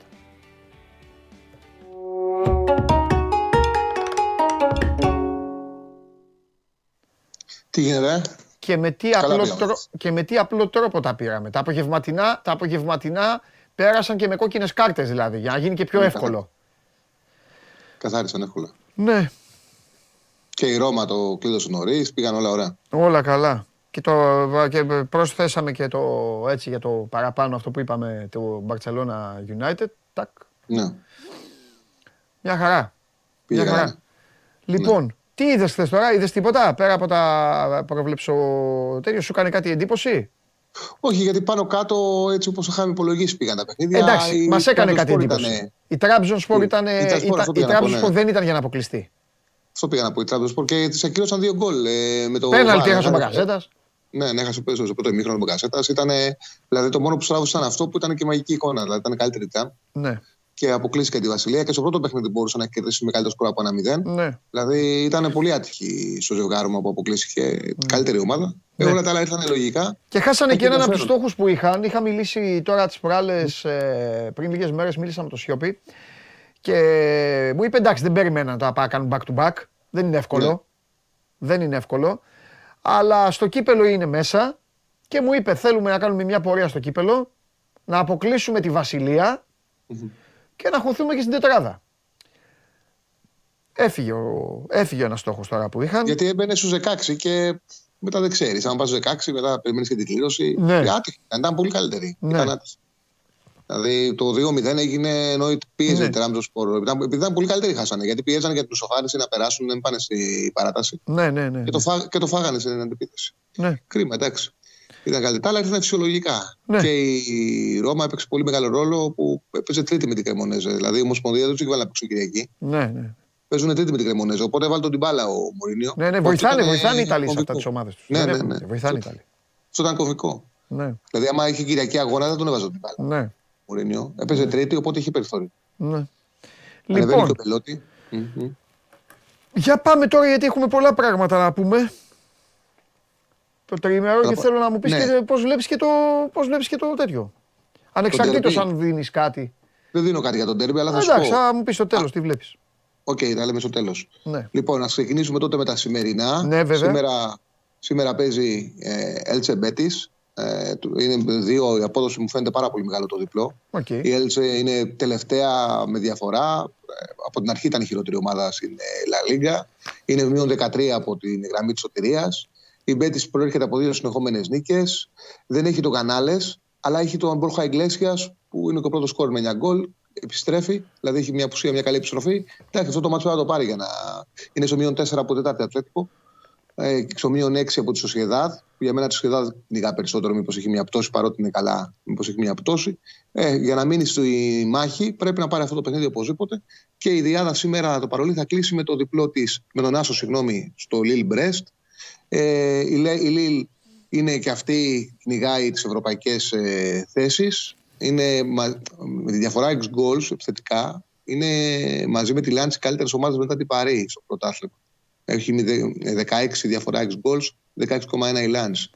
Δηλαδή είναι μια ομάδα που ειδικά τα μικρά παιχνίδια μέσα τα κερδίζει εύκολα και παίζει και ωραίο ποδόσφαιρο, χάνει και ευκαιρίες. Έπαθε το παρατράκ με την Παρή που το γύρισε το παιχνίδι σε 2-3 και το έφαγε στο 87 και σκαστερεί στο φάουλ του Μέση. Έχει δυνατότητες. Νομίζω θα την κερδίσει την Πρέσ. Την Πρέσ προέρχεται από δύο συνεχόμενες ήττες και με κακές εμφανίσεις. Μην τα πλατιάζω παραπάνω. Διπλό η Μπέτις, Έλτσε Μπέτις, διπλό. Άσο η Λίλ, Λίλ Μπρέστ Άσο. Πάμε στα παιχνίδια του Σαββάτου. Στο Σάββατο ξεκινάμε με την Premier League. Εδώ υπάρχει μια μάχη που θα δώσουν η West Ham, είναι μισή κατηγορία με την Nottingham. Αν δεν κερδίσει η West Ham, μπλέκει πάρα πολύ έτσι όπως έχουν κάνει. Είναι 18η. Μια ομάδα που ξεκίνησε με πολύ μεγάλους στόχους. Και πέρυσι ήταν τρομερή. Και φέτος στο Conference πήγανε περίπατο στον ομιλό τους. Περίπατο. Με άλλη 11 παίζαν στο Conference και με άλλη 11 στο πρωτάθλημα. Η 11 του Conference πήγαινε περίπατο. Η 11 του πρωταθλήματος έχει κάνει. Σαλάτα είναι 18η, τώρα μιλάμε για ένα τρομερό ρόστερ. Ακριβό ρόστερ. Δεν νομίζω ότι θα πέσουν. Αν είναι μεταξύ δύο, η Νότιχαμ δεν θα πέσει γιατί πήρε καλούς παίκτες. Yeah. Αλλά αν μου λέει κάποιος ότι ένας από τους δύο θα κινδυνεύσει, θα έλεγα θα κινδυνεύσει η Νότιχαμ. Yeah. Ο Άσος είναι 1,80, είναι δίκαιος. Αν δεν κερδίσει η West Ham, είναι κάτω πλέον, είναι 18η. Yeah, αν δεν κερδίσει η West Ham, μπλέκει πάρα πολύ. Είχε ένα δύσκολο πρόγραμμα. Μετά την Everton είχε 3 δύσκολα μάτς. Πήρε ισοπαλία στο Newcastle, ισοπαλία μέσα με τη Chelsea, έχασε εύκολα στη Tottenham. Νομίζω σήμερα πρέπει να κερδίσει οπωσδήποτε. Μετά πάει στον Brighton. Ναι. Ναι, εντάξει, αύριο. Αυτό το μάτσο. Πρέπει να το πάρει οπωσδήποτε. Μετά πάει στον Brighton. Αύριο επίσης στη Γερμανία γίνεται μάχη. Είδαμε και τη Ζιό και παίζει Λεψία με την Άιντραχτ. Η Γερμανία είναι με 43 Μπάγεν, Μπορούσια, Ουνιών και έχει μετά 40 η Φράιμπουργκ, 39 η Λεψία, 38 η Άιντραχτ. Είναι 5 ομάδες με 5 βαθμούς διαφορά. Παίζει Λεψία Άιντραχτ. Τους είδαμε κιόλας μεσοβδόμαδα. Είναι πολύ καλύτερη ομάδα η Λεψία από την Άιντραχτ. Και πιστεύω ο Άσος θα επαληθευτεί. Ένας Άσος ο οποίος θα την κρατήσει στη μάχη του πρωταθλήματος και βέβαια και για την τετράδα που είναι ο σημαντικός στόχος, γιατί όλοι έχουν στο μυαλό μας ότι κάποια στιγμή η Μπάγερν θα ξεφύγει. Όσο είναι κοντά, ελπίζουν. Σε κάθε περίπτωση με τον Μάρκο Ρόζο έχουν βελτιωθεί πολύ. Ναι. Ο Άσος είναι πάνω από 1,70. Δεύτερο σημείο για το Σάββατο. Ναι. Και τρίτο σημείο είναι το διπλό της Λιόν στην Αντζέ. Η Αντζέ είναι η χειρότερη ομάδα στη Γαλλία με διαφορά. Δεν έχει πλέον κανένα ούτε κίνητρο ούτε δυνατότητες. Μέτραν αντίστροφα πότε θα πέσουν. Χάσανε κατά το Στρασβούργο την προηγούμενη εβδομάδα πάρα πολύ εύκολα. Χάναν 2-0, βάλανε γκολ στο τέλος. Με το διπλό η Λιόν μένει στη μάχη για την Ευρώπη. Είναι στο μείον 6 από την 6η θέση. Οπότε θέλουν την νίκη για να παραμείνουν στη μάχη. Και πάμε στην Κυριακή. Στην Κυριακή. Συνεχίζω με την Bundesliga, με τη μάχη της κορυφής. Είχε ένα ντέρμπι Bayern Union με over 1,5. Bayern πάει στο 1,55 ο Άσος. Χαμηλός είναι. Εντάξει, νομίζω ότι η Bayern θα ξεφύγει κάποια στιγμή και την ευολεύει το γεγονός ότι η Union καθάρισε τον Άγιαξ. Δίκαια τον καθάρισε, ξαδύο ήταν καλύτερη. Αλλά είχε μάτς Πέμπτη βράδυ, θα είναι κουρασμένοι. Παίζουν Κυριακή μεσημέρι. Νομίζω ότι η Bayern και μεγαλύτερη ποιότητα. Όχι, νομίζω σίγουρα και μεγαλύτερη ποιότητα έχει και είναι πιο εύκολο να αξιοποιήσει κιόλας το γεγονός ότι η Ουνιόν έπαιξε και την Πέμπτη το βράδυ. Με over 1,5 πάει στο 1,55 ο Άσος. Στη Γαλλία, στη μάχη για την παραμονή Κλερμόν, Στρασβούργο, για το Στρασβούργο είναι μάχη για την παραμονή. Η Στρασβούργο είναι από τις πιο ακριβές ομάδες από τις μικρομεσαίες. Έχουν φιλοδοξίες. Άλλαξαν προπονητή, πήραν τον έμπειρο Αντωνετή, ο οποίος έκανε πρεμιέρα με τη Μέτς, με την Αντζέ, συγγνώμη, κέρδισε 2-1. Και τώρα πάει στην Κλερμόν. Η Κλερμόν είναι ψηλοάνετη με 30 βαθμούς. Έχει μεγαλύτερο κίνητο του Στρασβούργο. Το Χ2 Δέλτα είναι πάνω από 1,60. Να πω εδώ ότι έχει και τον Διαλό που τον έχει αναδείξει αυτό στη Μέτς. τον έκανε να πάρει μεταγραφή ή του βάλει 2 γκολ στην πρεμιέρα. Τον ανέβασε κατευθείαν με τον που ανέλαβε. Και κλείνω με το Σεβίλη Οσασούνα Άσο. Είναι φορμαρισμένη η Σεβίλη, έχει αρχίσει και εξοποιεί την έδρα της. Αυτή είναι η διαφορά στον δεύτερο γύρο, του ότι έχει πάρει όλα τα μάτια του Σάντσες Πιχουάν. Είναι πάρα πολύ σημαντικό. Εντάξει, θα πέσει η Σεβίλη, νομίζω ότι θα τερματίσει στη μέση της βαθμολογίας. Η Οσασούνα χαλαρή είναι. Ήταν ψηλά, είχε φτάσει να είναι και στην πρώτη τετράδα, δεν μπορεί να διεκδικήσει κάτι, το έχουν καταλάβει. Εντάξει, πάνε μια εύκολη σεζόν όπως είχε κάνει πέρσι και κάνει. Ο άσος της Σεβίλης, η Σεβίλη συνεχίζει να πληρώνει καλά τα σημεία της, παρότι τους φέρνει τους άσους. Πλέον, στο 90 είναι ο άσος. Η τριάδα της Κυριακής λοιπόν, Μπάγεν, Ουνιών, άσο 1,5, Κλερμόν, Στρασβούργο, Χ2 διπλή ευκαιρία, Σεβίλη, Οσασούνα, άσο. Μεγάλο μάτς είναι στο Μόναχο, είναι πολύ καλή η Ουνιών, το έδειξε και χθες. Δεν μασάει η Ουνιών, παίζει και στην Ευρώπη, παίζει και στο αξιόλογα. Θέλω να δείξετε λίγο για την κάρτα του Σαββάτου, παιδιά. Αυτό είναι ο άσος της Λεψίας, ο άσος της West Ham και το διπλό της Λιόν. Γιατί χρωστάγαμε αυτή την κάρτα. Α, δεν την έβγαλαμε. Okay. Όχι, δεν φταίεις. Είναι μηχανικό. Λοιπόν, πάμε. Έλα, δώσε και Ελλάδα. Και πάμε για την Super League. Κοιτάξτε, Super League, η ΑΕΚ τα παίρνει όλα τα μάτς με ασιατικό handicap 1,5. 13 στα 14-16 νίκες. Πληρώνουν με ασιατικό handicap 1,5. Εδώ ο άσος από λίγο μικρότερες ημέρες από ένα 20 πάει πάνω από ένα 60, ένα 65, ένα 68 ανάλογα την εταιρεία. Είναι μεγάλη διαφορά. Και η ΑΕΚ τον επιβεβαιώνει. Δηλαδή η ΑΕΚ αξίζει να την παίξει. Και θα έλεγα και για ακόμα παραπάνω, άμα κάποιος θέλει να χτίσει, να κάνει ένα κόμπο και να βάλει κάτι και σε. Ίσως πάρω στο λαιμό μου τώρα, λέω και εγώ την τέρλα μου. Να βάλει και κάτι και σε κάρτες του Αστέρα. Παίζει δυνατά ο Αστέρας, δεν χαρίζεται. Και αυτοί οι Γκλέσιας και οι υπόλοιποι στο κέντρο εκεί μόλις αρχίζουν λίγο και κουράζονται, έχουν και 2 κλωτσίδια παραπάνω. Οπότε. Τρεις καρτούλες, πιστεύω ότι ο Αστέρας ξεκινάει από τα αποδυτήρια με 3 κάρτες. Τώρα πιο πάνω που μπορεί να φτάσει δεν το ξέρω. Λέω τώρα. Ναι, φτιάχνουν και οι εταιρείες πλέον να μπεις μέσα, φτιάχνουν και κάτι κόμπο μόνες τους που ανεβάζουν τις τιμές. Ναι. Μπορεί να βρεις κάτι καλό. Ναι. Αν έχει μυαλό, μπορεί να βρεις κάτι καλό. Ναι. Λοιπόν, ΑΕΚ με σχετικό handicap 1,5. Τώρα, κοίταξε, όταν μια ομάδα έχει 2-7 ένα ρεκόρ όπως ο Πας-Γιάννενα, δεν είναι σοφό να ποντάρει να χάσεις στο 1,50. Όμως από την άλλη, ότι αν ο ΠΑΟΚ δεν κερδίσει, είναι σαν να παίρνει την νίκη που κάνει με την ΑΕΚ και την πετάει στα σκουπίδια. Πιστεύω ότι ο ΠΑΟΚ θα περάσει. Και καλά παίζει και την πάτησε με τον Αστέρα Τρίπολης άδικα. Δεν νομίζω να έχουν την ίδια αφέλεια. Νομίζω να το πάρει ο ΠΑΟΚ. Και αν δεν το πάρει, εμείς θα χάσουμε ένα δελτίο. Αυτοί καταστρέφονται. Δηλαδή, πετάνε. Σωστό. Θα είναι σωστό παίξιμο, ναι. Ναι. Και κλείνω με τον άσο του Άρη. Ο Άρης έκανε το καλύτερο του παιχνίδι με τον Όφη και ήταν τυχαίο. Νομίζω ότι οι δύο από την Bundesliga που πήρε και ο Ρούπ που έκανε πρεμιέρα και ο Ντάριντα τους βελτιώσανε. Γιατί έπαιζε ο Άρης όσο καιρό με. Δεν θέλω να το πω ακόμψα. Με 2-3 μαύρους μόνιμα αμυντικούς χαφ, οι οποίοι ήταν ίδιοι και δεν είχαν καθόλου δημιουργία. Ναι. Δηλαδή, όποιος έπαιζε, είτε έπαιζε τον Ταμπό, είτε ο Ετέμπο, είτε όσοι παίζανε. Συμφωνώ μαζί σου. Εγώ θα άφηνα τον Ετέμπο, ο οποίος είναι πάρα πολύ καλός παίκτης. Ναι. Εγώ θα άφηνα τον Ετέμπο και θα βάζα ένα πιο μπαλωμένο. Στο 6 και αυτό έγινε με τον Όφη. Ναι. Δηλαδή, έπαιξε ο Ετέμπο στο 6, που είναι ο καλύτερος από όλους, όπως πολύ σωστά είπες. Και παίξαν οι δύο από την Bundesliga εσωτερική χαφ, που είναι έμπειροι ποιοτικοί παίκτες και είχαν σωστή στόχη, σωστή δημιουργία. Ήταν πρώτη φορά που είδαμε τον Άρη να έχει δύο δημιουργούς καλούς και άλλαξε την εικόνα του.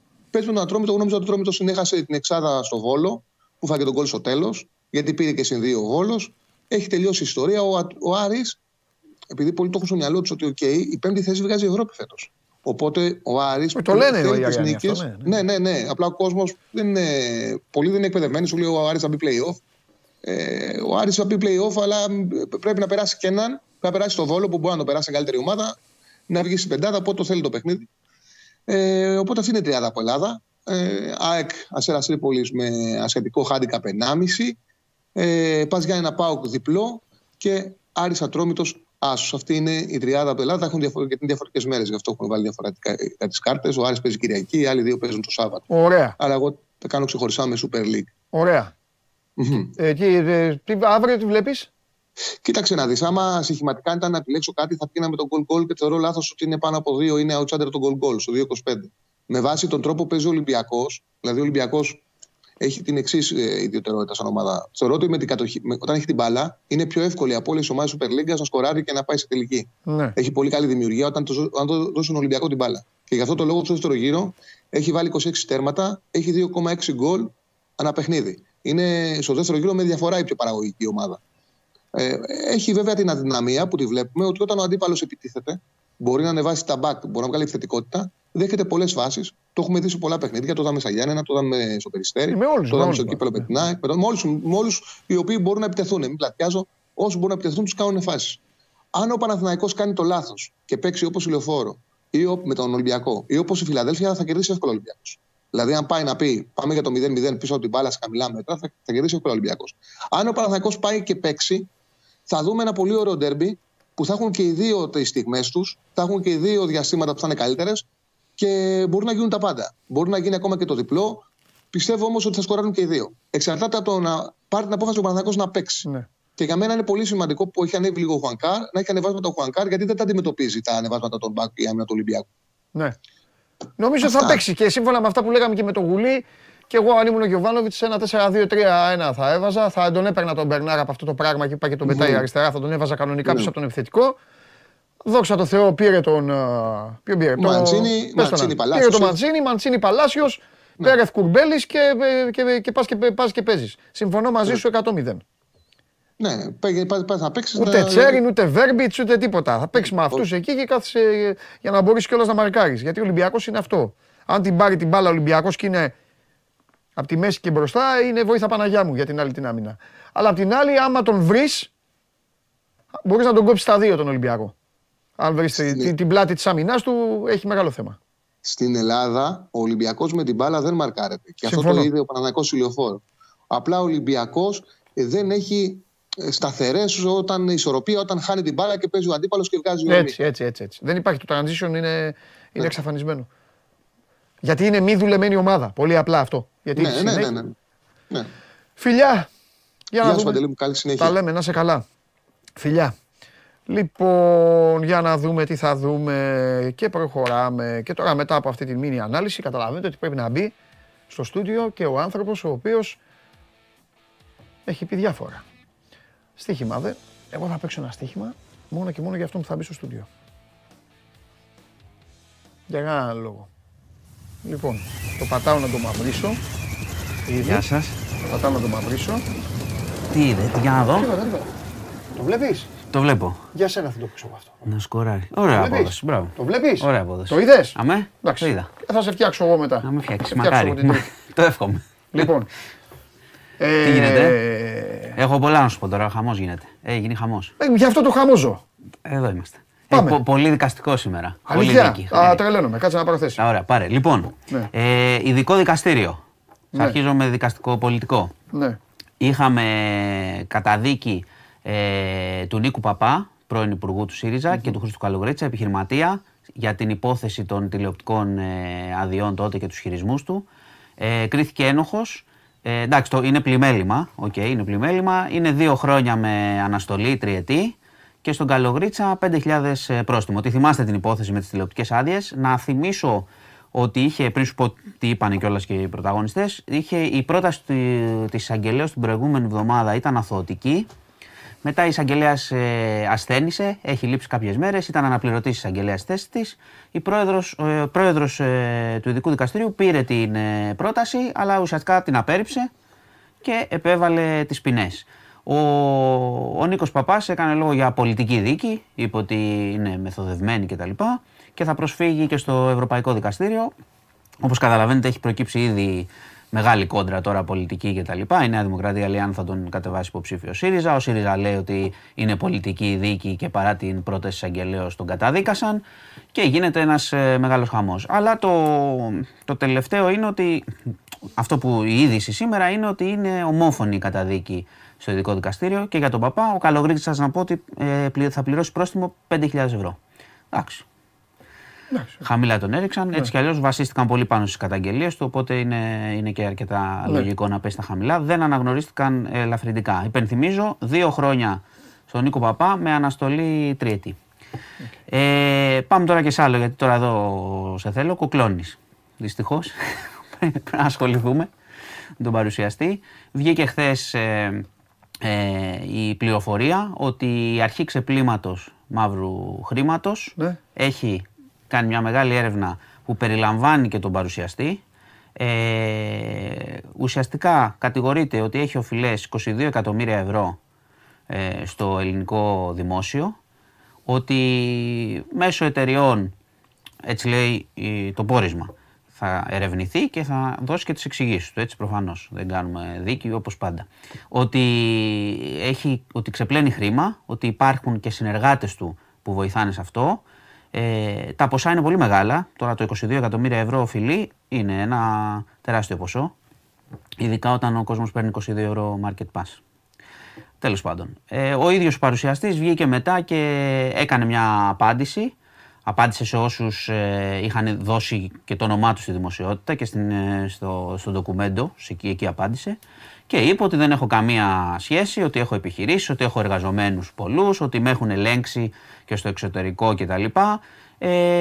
Κοίτα, το σίγουρο είναι ότι υπάρχει έρευνα σε εξέλιξη αυτή τη στιγμή, ότι η αρχή ξεπλήματος έχει δώσει την υπόθεση στους οικονομικούς εισαγγελείς, οι οποίοι θα κρίνουν πώς θα προχωρήσει. Αν προχωρήσουν και κρίνουν ότι έχει βάση η υπόθεση, τα αδικήματα είναι πολύ, πολύ σοβαρά.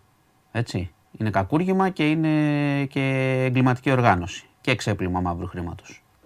Και είναι αδικήματα που δεν παραγράφονται. Οπότε τις επόμενες μέρες θα έχουμε εξέλιξη. Αν κληθεί κιόλας ο παρουσιαστής και τηλεοπτικός παραγωγός, θα πρέπει να παράσχει εξηγήσεις για τις οφειλές κτλ. Εντάξει, είναι ένα θέμα που καταλαβαίνεις έγινε χαμός λόγω του, πώς το λένε, και της δημοσιότητας του προσώπου.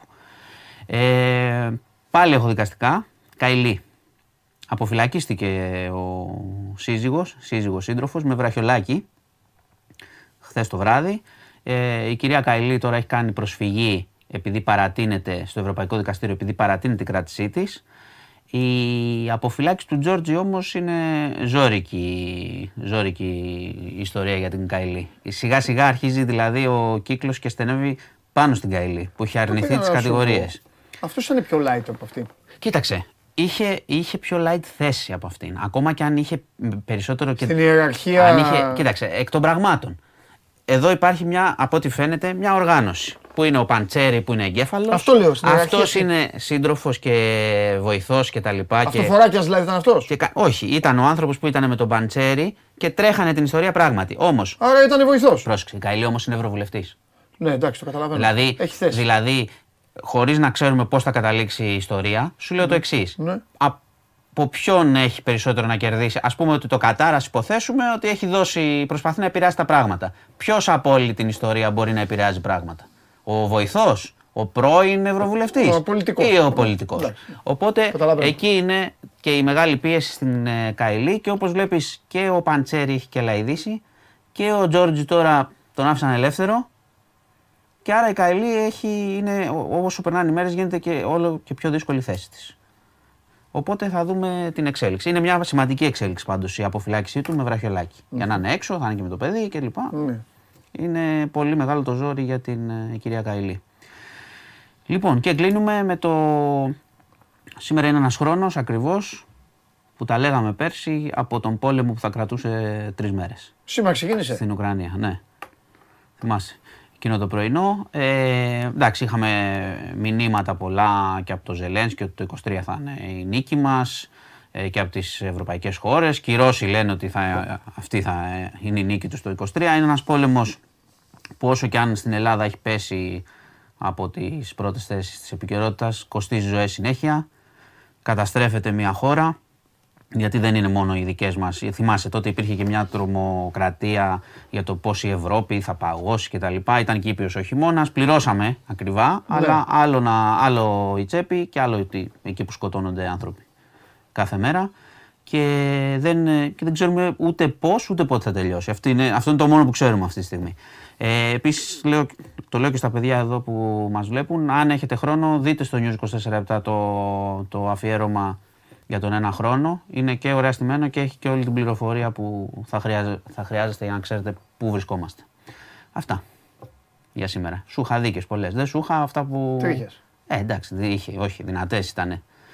Δυνατές ήταν οι δίκες. Σε κακή κατάσταση. Καθόλου. Ευρωδίκες. Καηλή τώρα. Και καταδίκη πρώην Υπουργού είναι μεγάλη είδηση. Και τέτοια. Μεγάλη είδηση είναι. Αναστολές είναι αυτά ρε Μαν. Όταν ακούω, δεν το λέω για τον παπά, το λέω και για σένα και για οποιοδήποτε. Όταν ακούω τη λέξη αναστολή, για μένα σημαίνει ελευθερία. Κοίταξε, ήταν ελευθερία είναι. Μα είχε κατηγορία για πλημέλημα έτσι κι αλλιώς. Και θα το αμφισβητήσει και την τέτοια. Αλλά είναι μεγάλη είδηση. Άλλο λέω εγώ, δεν λέω. Πιστολιές κάθε μέρα θέλεις. Βέβαια. Άσε να. Δεν χρειάζεται. Λοιπόν, αυτά. Έλα. Τι. Θα μου δείξεις, θα μου δείξεις βαθμολογία. Ντερμπί. Θες να στη θυμίσω. Τι γνωρίζεις. Λοιπόν, θέλω να κάνεις, σου δίνω όσο χρόνο επιθυμείς, να μας κάνεις μία εμπεριστατωμένη ανάλυση για το τι θα πάμε να δούμε στο γήπεδο. Πάμε στο γήπεδο, κύριε Κοριανόπουλο, να δούμε τι περιμένεις. Πού φοβάσαι τον αιώνιο αντίπαλό σου, πού τον φοβάσαι και πού έχεις εμπιστοσύνη στην ομάδα. Κοίτα, αισιόδοξος είμαι. Ναι. Το λέω και για, αν το πάρεις ως φόρμα. Από πού πηγάζει η αισιοδοξία? Βλέπω λίγο πιο ορθολογικά πράγματα, λέω καλύτερα πράγματα στην επίθεση. Σου ξαναλέω, στον πρώτο γύρο που ήμασταν, ο Παναθηναϊκός ήταν στα καλά του και εμείς σε μεγάλο χάλι φάνηκε η ποιοτική ανωτερότητα. Τώρα νομίζω είναι σε καλύτερη κατάσταση. Δεν λέω ότι, δεν το λέω ξεκάθαρα από φόρμα ότι μπορώ να πω. Μετά την οπαπαρένα που οργίασες, σε σχέση με τον Παναθηναϊκό λέω. Έχει γίνει ένα μάτς με τον Πανετολικό η Εξάρα και μία, όχι δεν, απλά σου θυμίζω, και μία με τη Λαμία. Εντάξει. Αυτό έχει γίνει. Ναι, γιατί... Λοιπόν, από άποψη λοιπόν φόρμας αυτή... Δηλαδή έρχεται άλλο ένα μεγάλο παιχνίδι. Ακριβώς. Θα καταλήξω, περίμενε. Από άποψη φόρμας και κατάστασης, δεν νομίζω ότι μπορώ να βγάλω έτσι μεγάλη άκρη για να σου πω «Α, είμαστε βέβαιοι για την νίκη». Από άποψη όμως του ποιος το χρειάζεται περισσότερο το παιχνίδι. Ποιος το χρειάζεται? Ο Ολυμπιακός 100%. Παναθηναϊκός το χρειάζεται. Το χρειάζεται ο Παναθηναϊκός για να μείνει πρώτος. Αλλά έχει κάνει και μια μεγάλη υπέρβαση ο Παναθηναϊκός. Ο Ολυμπιακός πρέπει να αποδείξει αυτή τη στιγμή που δεν έχει πάρει ένα ντέρμπι. Τι υπέρβαση? Τι μπορεί να κάνει. Όλη η χρονιά του είναι μια μεγάλη υπέρβαση. Υπέρβαση για τον Παναθηναϊκό. Βέβαια. Γιατί? Τη φετινή, γιατί περίμενε, ήταν πρώτο φαβορί ο Παναθηναϊκός να ξεκινούσε η χρονιά. Όχι, αλλά όταν ξεκινούσε. Ήταν στα φαβορί, όπως όλοι. Εντάξει, κάθε χρόνο λόγω ιστορίας είναι στα φαβορί. Όχι, δεν είναι έτσι. Κάτοχος κυπέλου, δουλειά, Ιβάν with trust και αυτά. Εντάξει, καλά. Παναθηναϊκή ζεις? Όχι. Τι υπέρβαση? Εγώ Παναθηναϊκή. Ο κοροϊδεμένος είναι ο Παναθηναϊκός. Είναι αποτυχία του Παναθηναϊκού να χάσει το πρωτάθλημα. Για καθίστε λίγο. Μισό. Για κάτσε λίγο. Ο Ολυμπιακός. Ο Ολυμπιακός δεν έχει ανάγκη αυτό το μάτς περισσότερο. Παναθηναϊκός. ΑΕΚ. Η σειρά είναι η εξής. Παναθηναϊκός, ΑΕΚ, Ολυμπιακός. Αυτή είναι η σειρά του φετινού δικαστηρίου. Πριν ξεκινήσει το πρωτάθλημα. Βεβαίως πριν ξεκινήσει. Γιατί φαινόταν ο Ολυμπιακός η κατάσταση στην οποία βρισκόταν από τα ευρωπαϊκά του. Καμία δικαιολογία. Ο Παναθηναϊκός, αν δεν πάρει το πρωτάθλημα, δεν έχει καμία δικαιολογία. Μετά είναι η ΑΕΚ. Η ΑΕΚ έχει παίξει μπαλάρα. Έχει το γήπεδο, έχει αυτά. Πότε ο Εκτζής δηλαδή θα περιμένει ο άνθρωπος να πάρει πρωτάθλημα? Καμία δεν έχουν. Ο μόνος που δικαιολογείται είναι ο Λουτσέσκου, γιατί έτσι όπως τα έκανε και αυτός. Ο Ολυμπιακός λοιπόν έχει ανάγκη μεγαλύτερη αυτό το μάτς. Μες στην έδρα του και χωρίς να έχει πάρει ντέρμπι, έχει μεγαλύτερη ανάγκη αυτό το μάτς. Και έχει αποδείξει, για να φτάσω στην αισιοδοξία, ότι όποτε θέλει πάρα πολύ κάποια αποτελέσματα μπορεί να τα πάρει. Το έχει κάνει και στο παρελθόν, σε μάτς που οι άλλοι θέλαν 10 αποτελέσματα και έπαιρνε το αποτέλεσμα που χρειαζόταν. Θα είναι γεμάτο το γήπεδο. Θα θέλει υπομονή το παιχνίδι σίγουρα από τον κόσμο. Όχι, κουτσάκι την ομάδα τώρα. Δεν κουτσάρω τίποτα. Θα θέλει υπομονή από τον κόσμο και κοσμιότητα. Και έτσι είναι. Και στους φιλοξενούμενους φερόμαστε πάντα με ευγένεια και ό,τι γίνει.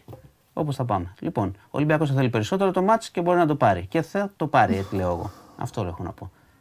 Και από τον πρώτο γύρο φάνηκε η διαφορά και το όριο του Παναθηναϊκού. Το είχα πει από τότε και φωνάζαν όλοι. Και μετά ο Παναθηναϊκός έκανε το σερί που έκανε. Τώρα είναι σε καλύτερη κατάσταση σε σχέση με τον προηγούμενο μήνα. Αλλά θεωρώ ότι ο Ολυμπιακός πραγματικά είναι το μάτς της χρονιάς αυτό. Πρέπει να το πάρει. Ό,τι και αν γίνει μετά. Μάλιστα. Αυτά είχα να πω. Και ας βάλει γκολ και ο δικός σου να ζητήσει συγγνώμη. Τι ώρα. Όχι, θα ζητήσει συγγνώμη. Για, μακάρι. Από εγώ, όχι, μακάρι. Χίλιες συγγνώμες. Τι ώρα έχεις μάθημα σε Μπαλαδήμα, Λιμναίο, Αμπατζή?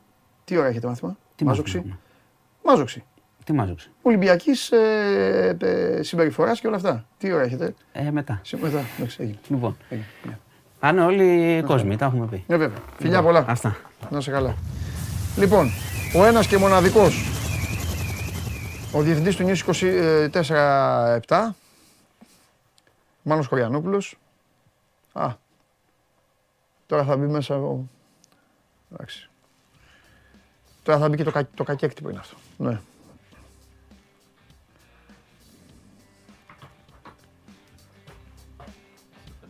Γεια σου. Θα σου πω ένα πράγμα. Μου είπε ο Ντενής, κάτσε ένα τέταρτο. Οπότε... Αλήθεια. Οπότε ετοιμάσου να μου πεις. Πάλι, για το μωρό... Πάλι συνέντευξη να δώσω. Όχι, πάμε. Έτσι μου πάνε. Γιατί τραβάμε, θα βρούμε εμείς χρόνο, θα βρούμε πράγματα να τα καλύψουμε. Και 20 και 19, να δουλέψεις εκεί, ολόκληρο ρολόι. Αυτό, ναι, ψάχνω το ρολόι, Εντάξει. Λοιπόν. Τα νέα σου.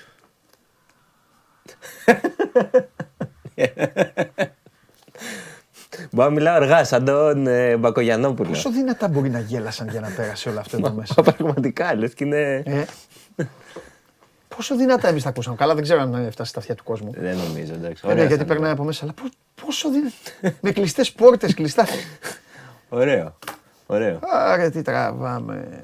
Πες για το Κρήτη. Λοιπόν, επειδή το κάνω με το Λιμναίο και με τον Παλαδίμα, το θεωρώ σωστό απέναντι στον κύριο, απέναντι στο One Man που είναι κορυφαίο. Πού είναι ο Κανελόπουλος? Πάνω. Γιατί δεν ήρθε? Γιατί έχει να φύγει νωρίς, γιατί έχει τρεχάματα. Έχει... Ψέματα. Λοιπόν, αλήθεια. Ρωτήστε οι 5 πρώτοι ό,τι θέλετε τον Κωνσταντίνο Αμπατζή. Oh. Περί διασκεδάσεως, περί τέτοιο και αυτά. Οι 5. Τώρα, live. Είναι live. Χαμός, ωραία. Live. Εγώ θα έρθει η ώρα που θα σε ρωτήσω σε λίγες ημέρες. Έχουμε κάτι στα σκαριά εδώ, να δώσουμε φαγητό στον κόσμο, αλλά δεν θα γίνει έτσι εύκολα. Έλα να πάρεις να φας. Market pass τώρα, 22 ευρώ, εγώ να τα δώσω 17 που πήραν οι άλλοι, εγώ θα δώσω πιο εύκολα. Ωραία. Παραπάνω τα, πιο αξιοπρεπή. Θα δούμε, εδώ. Θα δούμε ανάλογα. Είμαι έτοιμος να απαντήσω, εγώ θα φάω τίποτα ή απλά θα απαντάω και θα τρώνε οι άλλοι? Άλλοι θα τρώνε, όταν ήρθε η ώρα. Κάτσε να δούμε άμα τέτοιο. Άμα είναι σοβαρές οι ερωτήσεις, γιατί με σένα εδώ... Στα προηγούμενα quiz είχα πάει πολύ καλά. Στα quiz είχα πάει καλά που κάναμε τότε. Λοιπόν, πάμε. Πρώτη ερώτηση. Creed 3 να πεις. Καλά, μπορεί να σε ρωτάνε και πράγματα που εσύ να μην έχεις άποψη, να μην είσαι έτοιμος, μην κολλάς, πες δεν ξέρω. Όχι, δεν έχω θέμα. Creed 3 έχω δει το τρέιλερ. Να σου πω κάτι ρε παιδιά, βαρέθηκα λίγο. Πρώτα απ' όλα ήμασταν με Απόλλων τώρα. Τώρα αυτός είχε εμφανιστεί στην αρχή, δεν γούστα, δεν έκανε τι Κρήτρι. Ο Σταλόνε ζει. Και στο πρώτο έπαιζε ο Σταλόνε τουλάχιστον. Τώρα είναι και χωρίς Σταλόνε. Τώρα είναι χωρίς Σταλόνε. Δείτε το μόνο. Τώρα με έναν φίλο του στο τρέιλερ είδα από τη φυλακή που μπήκε φυλακή εξαιτίας του Κρήτ και γύρισε και τον. Καληνύχτα. Ναι, τώρα εντάξει, θα βοηθούν. Φτάνει. Λοιπόν, γνώμη για τη Marvel του σήμερα. Επίσης, δεν είμαι μεγάλος Μαρβελάκιας, οπότε δεν είναι τώρα ερώτηση αυτή για να απαντήσω εγώ. Επίσης, θεωρώ ότι εντάξει, το έχουμε παρακάνει με τις ταινίες που βγαίνουν. Δηλαδή, βγαίνουν 3 ταινίες Marvel το χρόνο. Φτάνει. Όλα φτάνει, θα λέω σήμερα. Ναι. Γιατί δεν έρχονται οι τυπές μόντ στην Ελλάδα? Τι να σου πω τώρα, να ρωτήσεις τους διοργανωτές. Έχουν έρθει πάντως οι τυπές μου. Είχε γίνει και το φιάσκο αυτό το φοβερό στη Μαδακάσα που δεν είχαν βγει τότε. Αλλά έχουν έρθει οι τυπές μου. Ωραία. Και Real Madrid, θα πας το Σάββατο? Όχι, δεν θα πάω. Είναι sold out κιόλας να πούμε, για όποιον ενδιαφέρεται. Αλλά όσοι πάνε να περάσουν καλά. Μπράβο, βλέπετε επίπεδο διάλογος. Ναι. Εντάξει, θέλουν και βλακίες κάποιοι, αλλά τους αγιώνουν. Με βρίζουν, ναι. Όχι, βλακίες. Που δεν έχουν σχέση. Όταν λέω θέλω σοβαρά, τέτοια θα θέλω σοβαρά. Άλλη ώρα για το χαβαλέ. Λοιπόν. Θα πάω βότκα Juniors όμως την Κυριακή. Μιας και λέτε για φαΐ, πώς θα σας φαινόταν ένα θέμα με 5 μπεργκεράδικα στην Αττική, λέει ο Ρέστης. Το έχουμε κάνει, αλλά κατά καιρούς τα ανανεώνουμε και τα εμπλουτίζουμε, οπότε εννοείται. Πληροφορίες για την ταινία με τα παπούτσια Τζόρνταν. Το Air, ναι, με του Μπεν Αφλεκ. Δεν το έχω... Είχαμε κάνει σχετικό θέμα και στο site. Βγήκε το τρέιλερ πριν μια εβδομάδα, την προηγούμενη πριν περίπου μια εβδομάδα 10 μέρες. Τώρα δεν θυμάμαι πότε θα κυκλοφορήσει, πάντως έχει γυριστεί, είναι Ben Affleck η ιστορία του. Και σου λένε να προτείνεις θέατρα, stand-up που τους αρέσει και Wu-Tang. Ναι βέβαια. 4-5 ρωτάνε αν θα πας και τέτοια. Wu-Tang έρχονται, θα πάω εννοείται. Τέλος, λήξη, πάμε. Wu-Tang 27 Ιουλίου, τους φέρνει το release Athens στην Πλατεία Νερού. 27 Ιουλίου, ναι. Χρονιά Παντελεήμωνα. Χρόνια πολλά. Ευχαριστώ, να είσαι καλά φίλε. Τεράστιο hip-hop όνομα, θρυλική και από ό,τι λένε, γιατί ξέρεις τι γινόταν με τους Wu-Tang τα τελευταία χρόνια, ανακοινώνω διάφορα live και ερχόντουσαν οι μισοί, ερχόντουσαν οι 3, ερχόντουσαν... Από ό,τι ξέρουμε θα έρθουν όλοι. Όσοι υπάρχουν ακόμα στο συγκρότημα, που είναι τεράστια επιτυχία άμα γίνει αυτό. Ωραία. Guns N' Roses, θα πάμε δυο μας. Θα πάμε, ναι, εννοείται. Θα πάμε. Θα πάμε. Κανόνισε το. Θα πάμε. Το αφήνω πάνω σου. Θα ακούσουμε, ποιο θες να ακούσεις περισσότερο. Το November Rain, ναι, εκεί με το πιανάκι του. Παρότι ήμουνα με άλλα, αλλά θέλω το November Rain γιατί κάνει καλός σόλο. Φοβερό. Ωραίο βίντεο κλιπ. Το σόλο στο November Rain νομίζω ότι είναι του Slash, νομίζω ότι είναι. Ισχύει. Παίζει να είναι. Μην μπω και το top tie, δεν θέλω να τα χαλάσω. Γιατί δεν θέλω να πω. Εντάξει, γιατί δεν υπάρχει και λόγος σύγκρισης. Καλά, σωστό. 22 Ιουλίου να πούμε στον κόσμο, στο ΆΚΑ. 18 θα πάμε σε Μποτσέλη οπωσδήποτε. 18 εντάξει να πάει σε Μποτσέλη. Θα πάω, Μποτσέλη θα πάω. Δεν το συζητάω. Guns N' Roses δεν πάω που λέει ο λόγος, αλλά Μποτσέλη θα πάω. Αλλά θα πάμε. Να πούμε επίσης για τον κόσμο ότι. Θα είσαι φρόνιμος, ε. Ναι, καλέ. Με αναπτήρα έτσαμε όλη την ώρα. Όποιον ανάψει αναπτήρα θα τον ψάξετε μετά. Δεν θέλω βαβαιδίες. Εντάξει. Να πούμε απλά ότι πριν μερικές στις 10 το πρωί άνοιξε και η προπόληση. Οπότε όποιος θέλει για Guns N' Roses μπορεί να μπει να πάρει. Εγώ θα τα κάνω την ενότητα σου σήμερα. Πώς με βλέπεις δυναμικό. Εσύ και ο Κόντ, ναι, πραγματικά. Γιατί είπες ένα τέταρτο ταινίς. Ωραία, λοιπόν. Πήρα την μπάλα να μπω μπροστά. Πάμε και λίγο σινεμά, γιατί βγήκε σήμερα, χθες μάλλον, το Banshees of Inisherin που είναι υποψήφιο για 9 Όσκαρ. Μαύρη κομμωδία. Είχες δει το In Bruges με τον Colin Farrell και τον Brendan Gleeson που έχει μια φοβερή ατάκα για την Tottenham. Πολύ καλή, τρομερή κομμωδία το In Bruges. Αυτό είναι μαύρη κομμωδία. Είναι του ίδιου, του Μάρτιν Μακδόνα. Είναι το 1923 εκτιλήσεται σε ένα ιρλανδικό χωριό το Inisherin, 2 χρόνια πριν ιδρυθεί ο Ολυμπιακός. Και είναι ιστορία 2 φίλων που για κάποιο λόγο ένας σταματάει να μιλάει στον άλλον και ο άλλος δεν καταλαβαίνει γιατί συμβαίνει αυτό και αρχίζει και το ψάχνει και γίνονται διάφορα λίγο έτσι μαύρα σκηνικά. Είναι από τις ταινίες της χρονιάς και είναι ευχάριστη, δηλαδή παρότι είναι μαύρη κομμωδία, έχει πολύ ιδιαίτερο χιούμορ. Να τη δείτε, την προτείνω. Άμα δεν σας αρέσει, ελάτε εδώ να πάρετε πίσω τα λεφτά σας από τον Παντελή. Μετά, σειρά θες να σου πω. Για τον κόσμο τα λες, δεν λες για μένα. Εντάξει ρε παιδί μου, θες να δεις και εσύ κάτι. Εγώ βλέπω μπάλα. Μόνο μπάλα. Δεν έχω και χρόνο να δω κάτι άλλο. Και μπάλα, λέμε τώρα. Λίβερπουλ είδες. Πάντα. Είδα τα βίντεο σου μετά. Θες να συζητήσουμε για τη Λίβερπουλ. Όχι πάει τώρα, πέρασε. Πονάμε. Πονάμε, φτάνει. Πονάνε όσοι αγαπάνε που τραγουδίσε ο Θέμης Αδαμαντίδης. Ναι. Αλήθεια είναι. Σειρά Disney Plus. Μάλιστα. Λέγεται Fleischman is in trouble. Βγήκε χθες και είναι η ιστορία ενός τύπου γύρω στα 40 που ξυπνάει ένα πρωί, έχει 2 παιδιά. Ξυπνάει, τον έχει παρατήσει η γυναίκα του και μεγαλώνει τα 2 παιδιά και ταυτόχρονα αρχίζει να ψάχνεται για dating και αυτά. Και είναι πολύ στη Νέα Υόρκη εκτιλήσεται και είναι πολύ σύγχρονη σειρά. Τι με κοιτάς έτσι. Τι. Τι ιστορία είναι αυτή. Του παρέτησε η γυναίκα του και ψάχνει να βγει αρκετά. Δεν προχωρήσαμε. Εντάξει, μετά από λίγο. Αλλά αυτό είναι το story. Το story είναι η ζωή ενός άντρα 40 που μεγαλώνει μόνος του 2 παιδιά και ταυτόχρονα προσπαθεί να προχωρήσει. Είναι φοβερή σειρά. Να μην το δούμε αυτό. Το προτείνει ο Θοδωρής Κανελόπουλος από πάνω. Εσύ δεν έχεις να φοβάσει κάτι. Έτσι μπράβο, ναι, αγόρι μου, έτσι μπράβο. Δεν έχεις να φοβάσει κάτι. Πάμε. Και εκτός από τους Wu-Tang που με πρόλαβες. Θα κάνω 2-3 τραμπούκες ακόμα στο σπίτι, θα δεις που δεν έχω να φοβάμαι. Αυτή η αστυνομία. Διαματόπουλος, συλλαμβάνεστε. Πάμε. Όταν βλέπεις Λίβερπουλ είσαι ψυχραιμός. Όχι. Δηλαδή την Τρίτη πώς το πήρες. Τρίτη ήταν. Τρίτη ήταν ό,τι δεν μπορείς να απολαύσεις του. Δεν φαινόταν όμως στην αρχή. Λίγο να ξέρεις την ομάδα. Εντάξει. Δεν φαίνεται, 2-0 στο 14 έτσι. Τέλος πάντων. Και οι Prodigy ξανάρχονται. Μπράβο, να πάτε. 21 Ιουλίου, χωρίς τον Keith προφανώς που έφυγε από τη ζωή. Αλλά συνεχίζουν απτόητοι, στην πλατεία Νερού. Και έχουμε και την Κυριακή, ένα ελληνικό live αυτό, Vodka Juniors. Πολύ παλιό συγκρότημα, Έλληνες. Κάπου το έχεις ξαναπεί, τους έχω ξανακούσει, έτσι δεν είναι παιδιά. Τους προμοτάρω. Μας έλεγε βότκα, συνέχεια με αυτούς ο χέτης. Του έλεγα τι βότκα. Τους προμοτάρω. Αυτή ήταν που πήγες στην Καλαμάτα και τους είδες. Όχι ρε, αυτά ήταν φίλοι μου πήγαν στην Καλαμάτα. Ήτανε, όπα τι έγινε εδώ πέρα. Ο Κανελόπουλος. Έχουμε... Α, όχι. Ο Ναυροζητόπουλος. Είδηση. Θα το δούμε. Έγινε η κλήρωση στα ζευγάρια του 16 του Europa League. Λοιπόν, εγώ θα σου λέω, εσύ θα λες και θα περάσει. Ναι, τέλειο. Ουνιών Βερολίνου, Ουνιών Σεντ-Ζιλουάζ. Ουνιών Βερολίνου. Σεβίλη Φενέρμπαχτσε. Σεβίλη προφανώς. Juventus Φράιμπουργκ. Juventus. Σημειώστε τα όλα αυτά. Bayer Leverkusen Ferencváros. Leverkusen. Sporting Arsenal. Arsenal. United Betis. Betis. Roma Sociedad.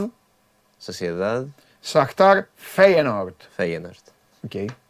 Δεν μπορούσα να πω United, καταλαβαίνεις τώρα, εντάξει. 9 τα πρώτα παιχνίδια, στις 16 η επαναληπτική. Τι λέγαμε? Για τους, όχι, φίλοι μου είναι η Ομπάντ. Ναι. Ξαναλέω για τον κόσμο. Ναι. Εντάξει, στην Καλαμάτα είχα πάει να στηρίξω τους κολλητούς μου. Δεν, η Βότκα Τζούνς δεν είναι κολλητή μου, είναι απλά μεγάλη ελληνική μπάντα. Όντως, έχουν πάρα πολύ κόσμο. Η Βότκα ή οι φίλοι σου? Η Βότκα. Οι φίλοι μου, όχι ακόμα. Τι παίζουν οι Βότκα?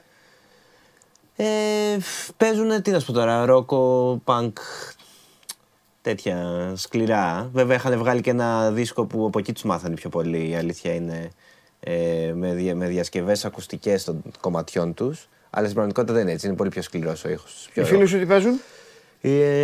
Οι φίλοι μου προς το πανκ, εκεί garage, punk, rock. Okay. Θες να σου φέρουν άλλη φορά να βάλουμε να ακούσουμε? Γιατί όχι. Φέρω εδώ να ακούσουμε όντως.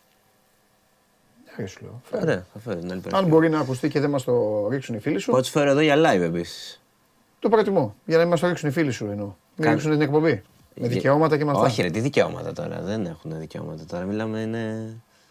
Εγώ ξεκαθαρίζω. Γιατί αν οι φίλοι σου ρίξουν την εκπομπή, μετά θα κυνηγάω εγώ εσένα. Καλά σε κυνηγάω εγώ. Σε κυνηγάνε και αυτοί.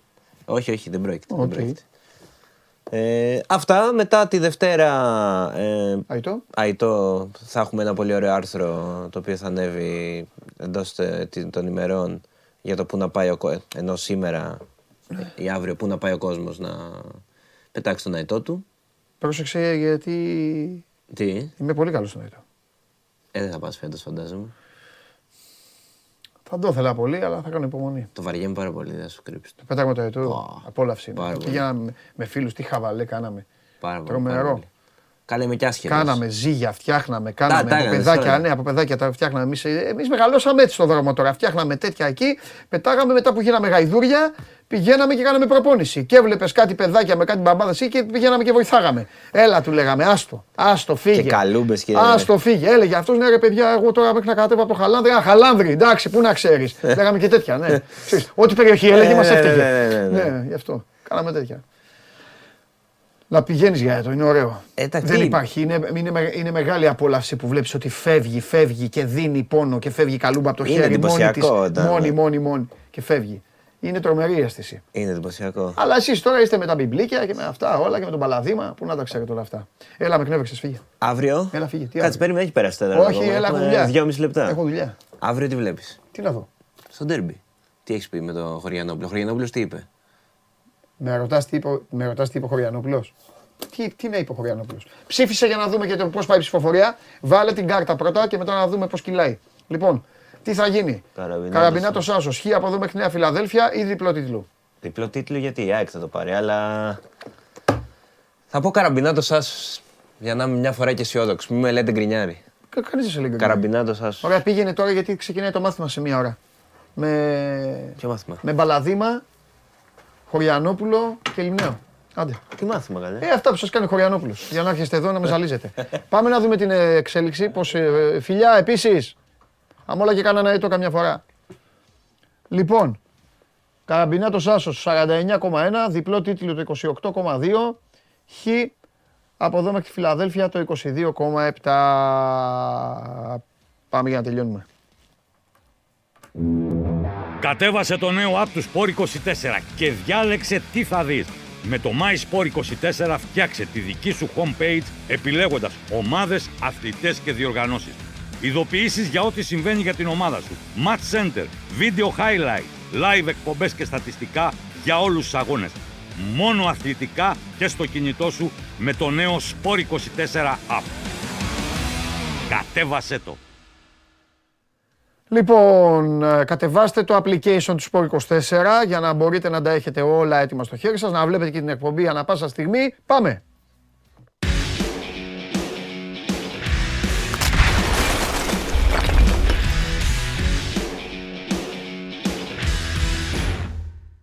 Να τα παιδιά. Καλημέρα. Γεια σας παιδιά. Χαίρετε.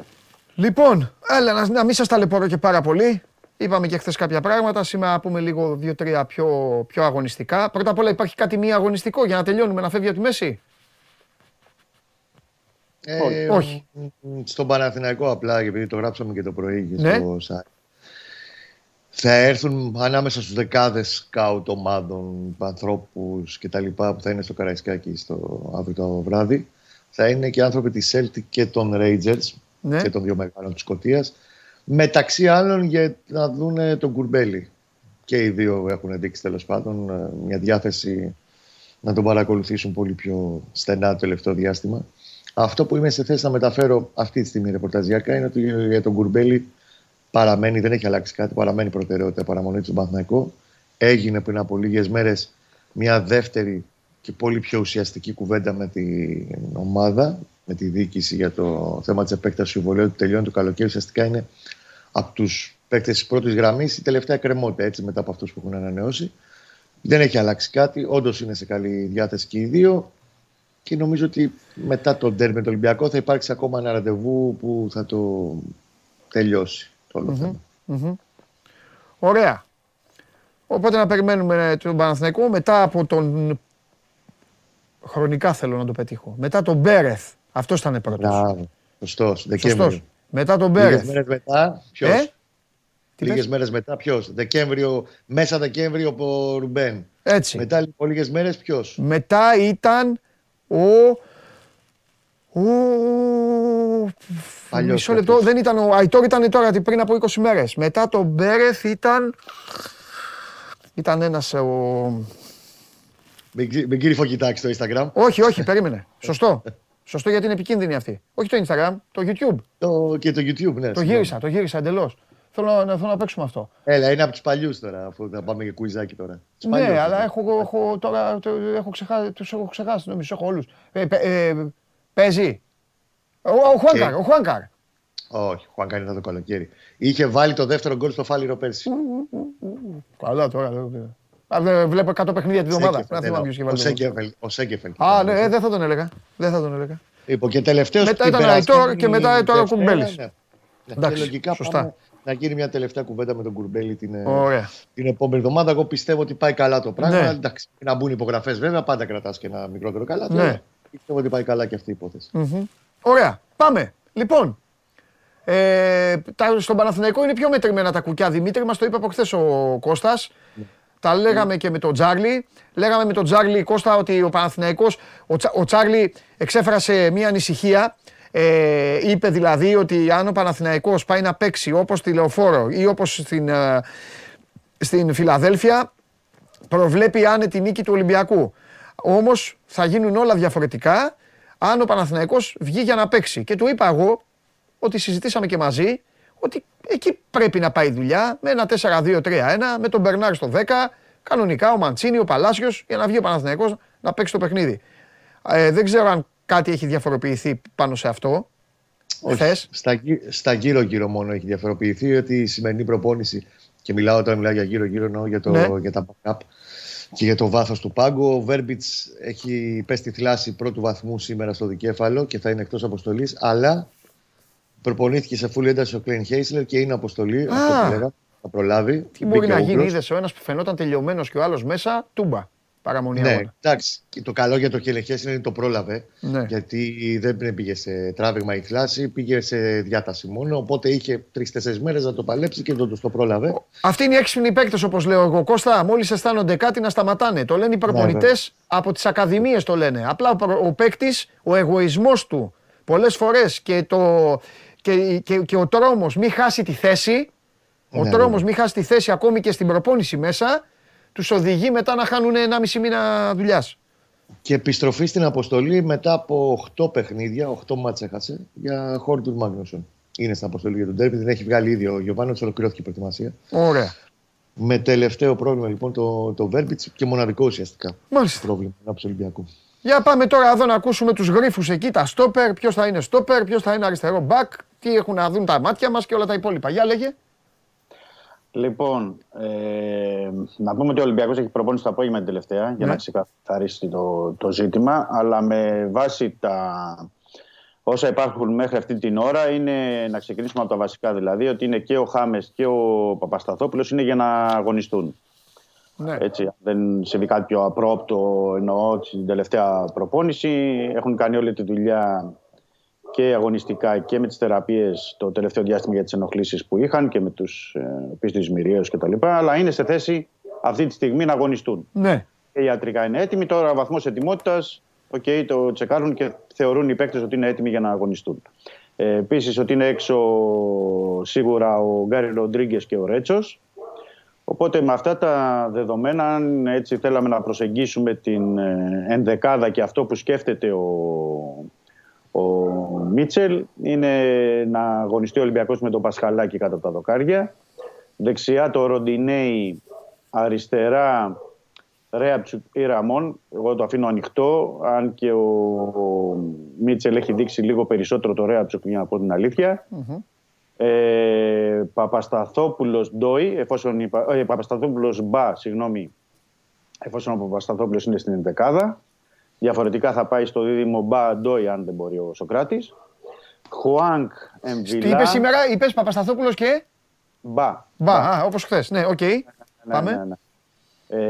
Χουάνκ Εμβιλά στα χαφ, μπροστά τους ο Χάμες.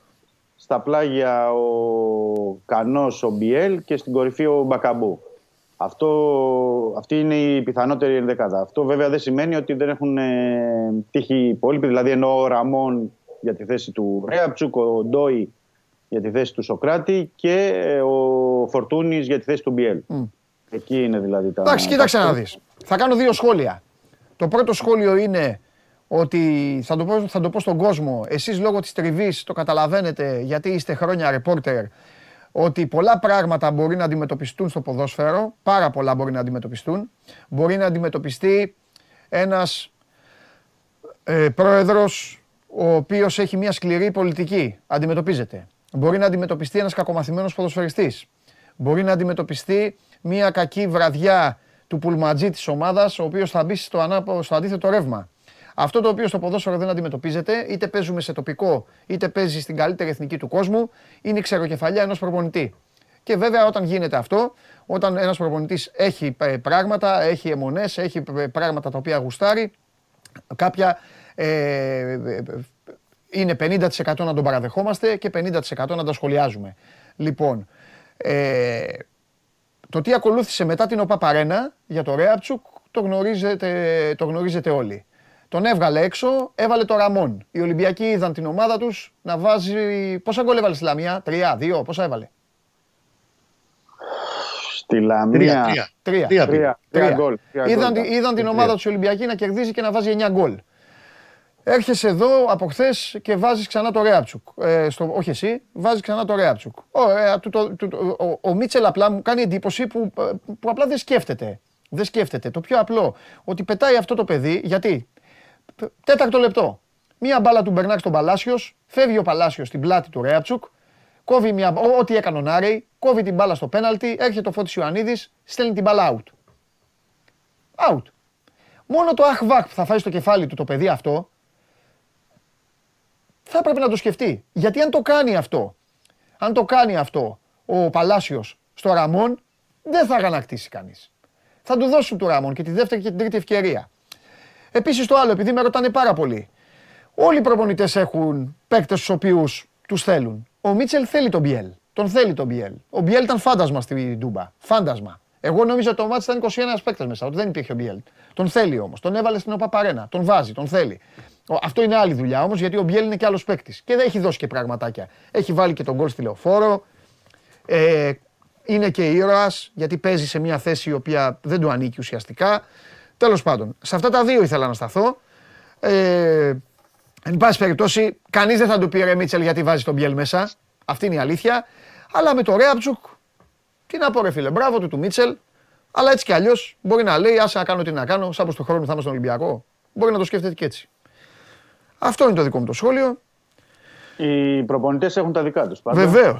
Βεβαίως έχουν τα δικά τους. Θα περιμένουμε μέχρι τελευταία στιγμή να δούμε τι θα είναι. Ελλάδα λέμε τι δείχνει, τι κάνει, τι αναφέρει το ρεπορτάζ. Οπότε ο καθένας έχει τα δίκαια του. Ναι. Ωραία, ο Μασούρας τι γίνεται? Καλά είναι.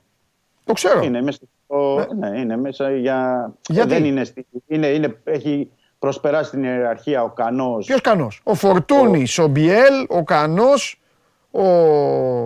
Δεν ολοκλήρωσα, γι' αυτό ήθελα να σου πω. Είναι ο Κανός, ο Μπιέλ, ο Φορτούνης και μετά είναι ο Μασούρας. Μάλιστα. Okay, γιατί θεωρεί ο Μίτσελ ότι είναι σε καλύτερη κατάσταση και ο Κανός και ο Μπιέλ, συν τον Φορτούνη που παραλαμβάνει, το Φορτούνη το βάζει και στο 10 δηλαδή. Ναι. Αν χρειαστεί να γίνει κάποια αλλαγή με τον Χάμες, θα παίξει εκεί ο Φορτούνης. Mm-hmm. Και μετά τον Μασούρα. Ναι. Επαναλαμβάνω όμως, γιατί το είπα και χθες, Παντελή, ότι ο Μίτσελ ετοιμάζει και έχει αυτή τη φιλοσοφία, ναι, να ετοιμάζει μια ομάδα 16 παιχνών. Δηλαδή δεν θεωρεί ότι έχει 11 ο Μίτσελ. Και το πώς δεν θεωρεί εσύ, Δημήτρη? Αφού βάζει το Ρέαπτσουκ πριν λίγο, μια φορμή περιμένει, βάζει το Ρέαπτσουκ. Ο άλλος είχε τον Κότσιρα. Είχε τον Κότσιρα. Πού να σου πω και κάτι. Δεν έκανε και τίποτα το παιδί. Είχε και μια βραδιά άσχημη. Είχε δύο βραδιές άσχημες. Και μπαίνει και ο Βαγιανίδης λίγο μέσα. Τον είδε λίγο να κουνιέται το Βαγιανίδη και τον Μπαστάκος στο Βαγιανίδη. Πιο τίμιο κοουτσάρισμα είναι αυτός, εννοώ σε συμπεριφορές. Τώρα απλά βλέπει το Βαγιανίδη, γιατί τον βγάζει το ακουράστηκε ο Βαγιανίδης ή το κάνει για αγωνιστικούς λόγους? Δεν είναι μόνο θέμα κόπωσης, είναι και θέμα και εμπειριών, όπως σου είπα, και ψηφίματος σε τέτοια διαδικασία. Εγώ δεν στο αποκλείω να ξεκινήσει, αλλά αυτή τη στιγμή φαίνεται να έχει ένα μικρό προβάδισμα. Ναι. Κότσιρα. Είναι μοναδική ουσιαστικά κρεμότητα. Ναι. Εγώ θέλω να πω δηλαδή, Δημήτρη, για να το τελειώνω, ότι μπορεί τώρα να φανεί παράξενο στον κόσμο. Ότι, πώς να σου πω, είναι και άδικο για το Ρεάπτσουκ, ρε παιδί μου, αυτό που γίνεται. Είναι άδικο. Να πω κάτι, είπαμε, στο τέλος θα τελειώσει το πρωτάθλημα, δεν θα το πάρει ο Ολυμπιακός και θα λένε όλοι ο Ρέαπτσουκ φταίει. Το οποίο εντάξει, δεν υπάρχει. Πάμε για πες. Ναι, απλά λέμε αυτή τη στιγμή ότι έχει το προβάδισμα ο Ρέαπτσουκ. Δεν ξέρω, μπορεί τελευταία στιγμή να χρησιμοποιηθεί ο Ραμόν. Πρέπει να δούμε πώς πάμε μέρα με τη μέρα με τι δείχνει ο Μίτσελ. Ναι. Το θέμα αν ο Μίτσελ θέλει να χρησιμοποιήσει τον Ρέαπτσουκ ή θα βάλει στη ζυγαριά στο τέλος ότι έχει μεγαλύτερη εμπειρία από τον Ραμόν, γιατί ο Ραμόν δεν έχει παίξει ντέρμπι με τον Παναθηναϊκό Φερρυπίνη, οτιδήποτε. Ή θέλει να πάρει περισσότερα πράγματα στην επίθεση. Αν θέλει να πάρει περισσότερα πράγματα στην επίθεση, πρέπει να βάλει τον Ραμόν. Ναι. Αυτό είναι ξεκάθαρο. Αν, δεν ξέρω πώς θα το σκεφτεί. Και τι θα θέλει τώρα με τον Παναθηναϊκό? Ένα μάτς μεγάλο δεν έχει πάρει. Τι να θέλει δηλαδή τώρα μέσα στο γήπεδό του? Δεν θα θέλει να παίξει, δεν θα θέλει να βγάλει γκολ, δεν θα θέλει να κυνηγήσει. Βέβαια, πώς δεν θέλει. Μα είναι ένα παιχνίδι που, όπως λένε και οι παίκτες και ο Μίτσελ, ναι, δηλαδή, γιατί μιλάει καθημερινά τώρα στο Ρέντι, αυτή είναι η αλήθεια. Ναι. Ότι είναι υποχρέωση. Είναι ένα μάτς υποχρέωσης. Αυτό δεν το λέει συχνά ο Μίτσελ, αλλά αυτή την εβδομάδα το έχει πει. Το λένε και οι ποδοσφαιριστές. Είναι μάτς υποχρέωσης νίκης. Από εκεί και πέρα χρειάζεται την κατάλληλη προσέγγιση, κατάλληλη τακτική από πλευράς προπονητή. Οπότε γι' αυτό θα κριθεί και ο Μίτσελ. Σε αυτό θα κριθεί και ο Μίτσελ. Δηλαδή, πώς θα προσεγγίσει το παιχνίδι, ποια θα είναι τα πρόσωπα, ποια θα είναι η τακτική και πώς θα μπει ο Ολυμπιακός. Κοίταξε να δεις. Θα κρυθούν και οι επιλογές του. Ναι, κοίτα να δεις τώρα. Θα σου πω και κάτι άλλο. Τελειώνουν τα καρουνάκια της κανονικής τέτοια για τον Ολυμπιακό σε μεγάλο παιχνίδι. Έχει τον Παναθηναϊκό στην έδρα του. Ναι. Μετά έχει ένα μάτς που μπορεί να είναι ήδη τελειωμένο. Ίσως, εννοώ κύπελο. Θα το δούμε. Και μετά, ναι, σου λέω ενδεχομένως, ρε παιδί μου. Ναι, ενδεχομένως. Ναι. Εντάξει, θα το δούμε. Εντάξει, και ο Τζιομπάνογλου λέει τέτοια. Θα τα δούμε, αυτά θα τα δούμε, αλλά δεν βλέπω. Όποιος λέει θα το δούμε, δεν βλέπουμε. Σου έχω πει ότι είναι διαφορετικό. Λες θα το δούμε, ρε παιδί μου, λες θα το δούμε με ένα στυλάκι ότι θα κερδίσει 4-0 Ολυμπιακό στην ΑΕΚ. Θα το δούμε, εννοείται. Εγώ δεν είπα τέτοιο πράγμα.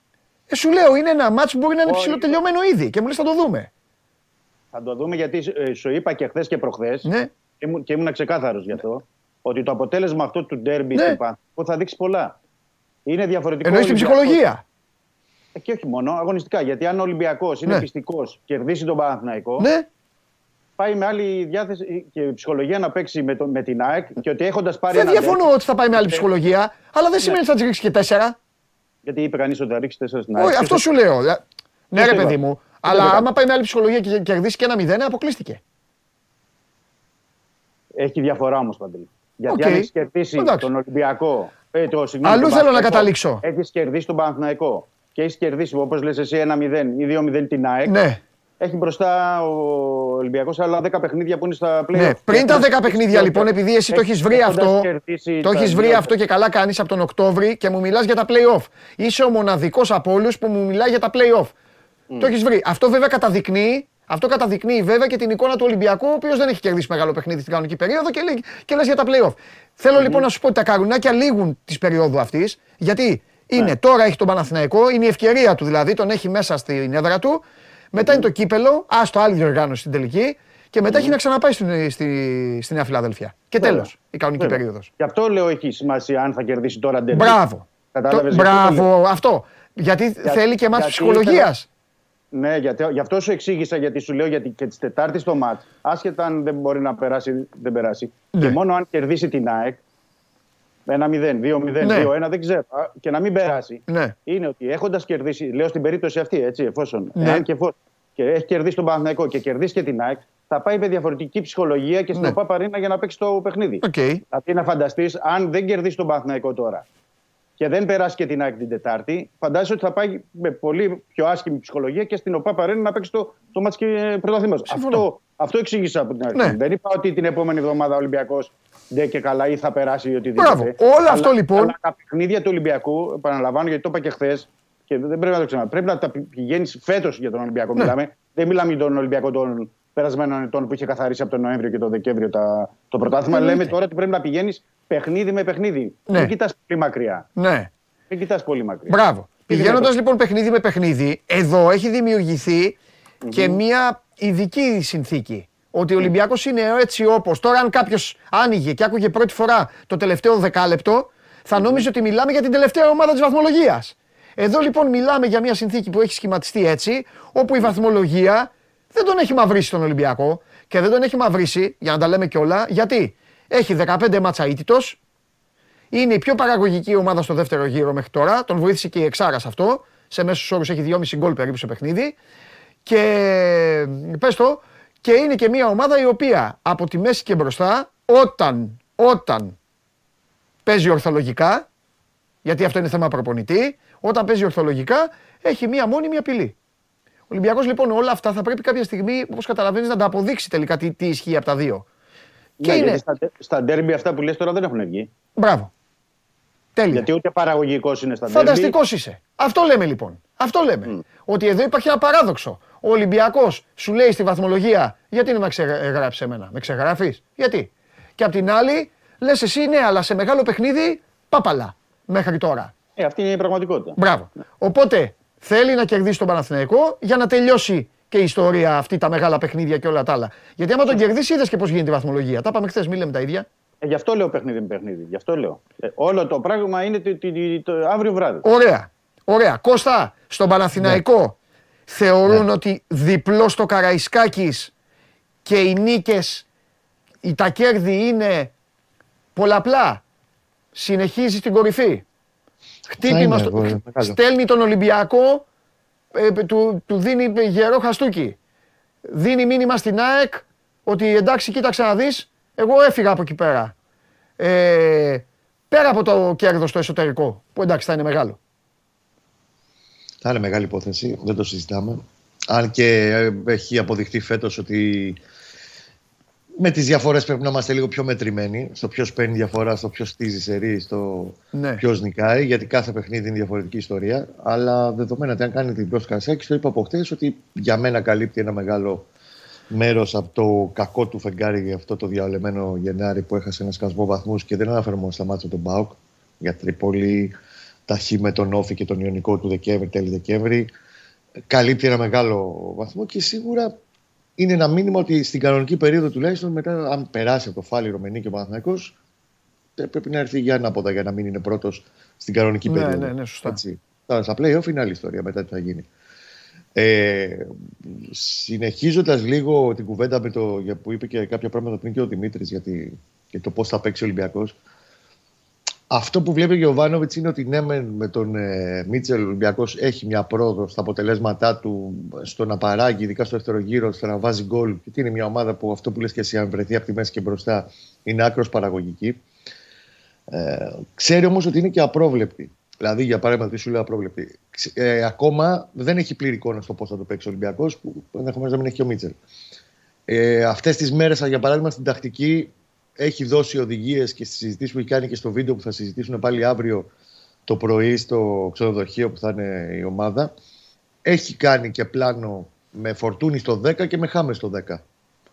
Έχει συζητήσει και τέτοιες λεπτομέρειες. Ναι. Έχει συζητήσει, έχει γίνει μια κουβέντα στο. Επειδή έχει δει στον πρώτο γύρο που ο Μίτσελ έκανε ένα έξυπνο τρίκ. Ουσιαστικά ήταν ο πρώτος, άμα το βάλεις κάτω από την αρχή της σεζόν, προπονητής, γιατί το κάνανε και άλλοι μετά. Που πήγε να απενεργοποιήσει πλήρως ο Ρουμπέν. Ναι.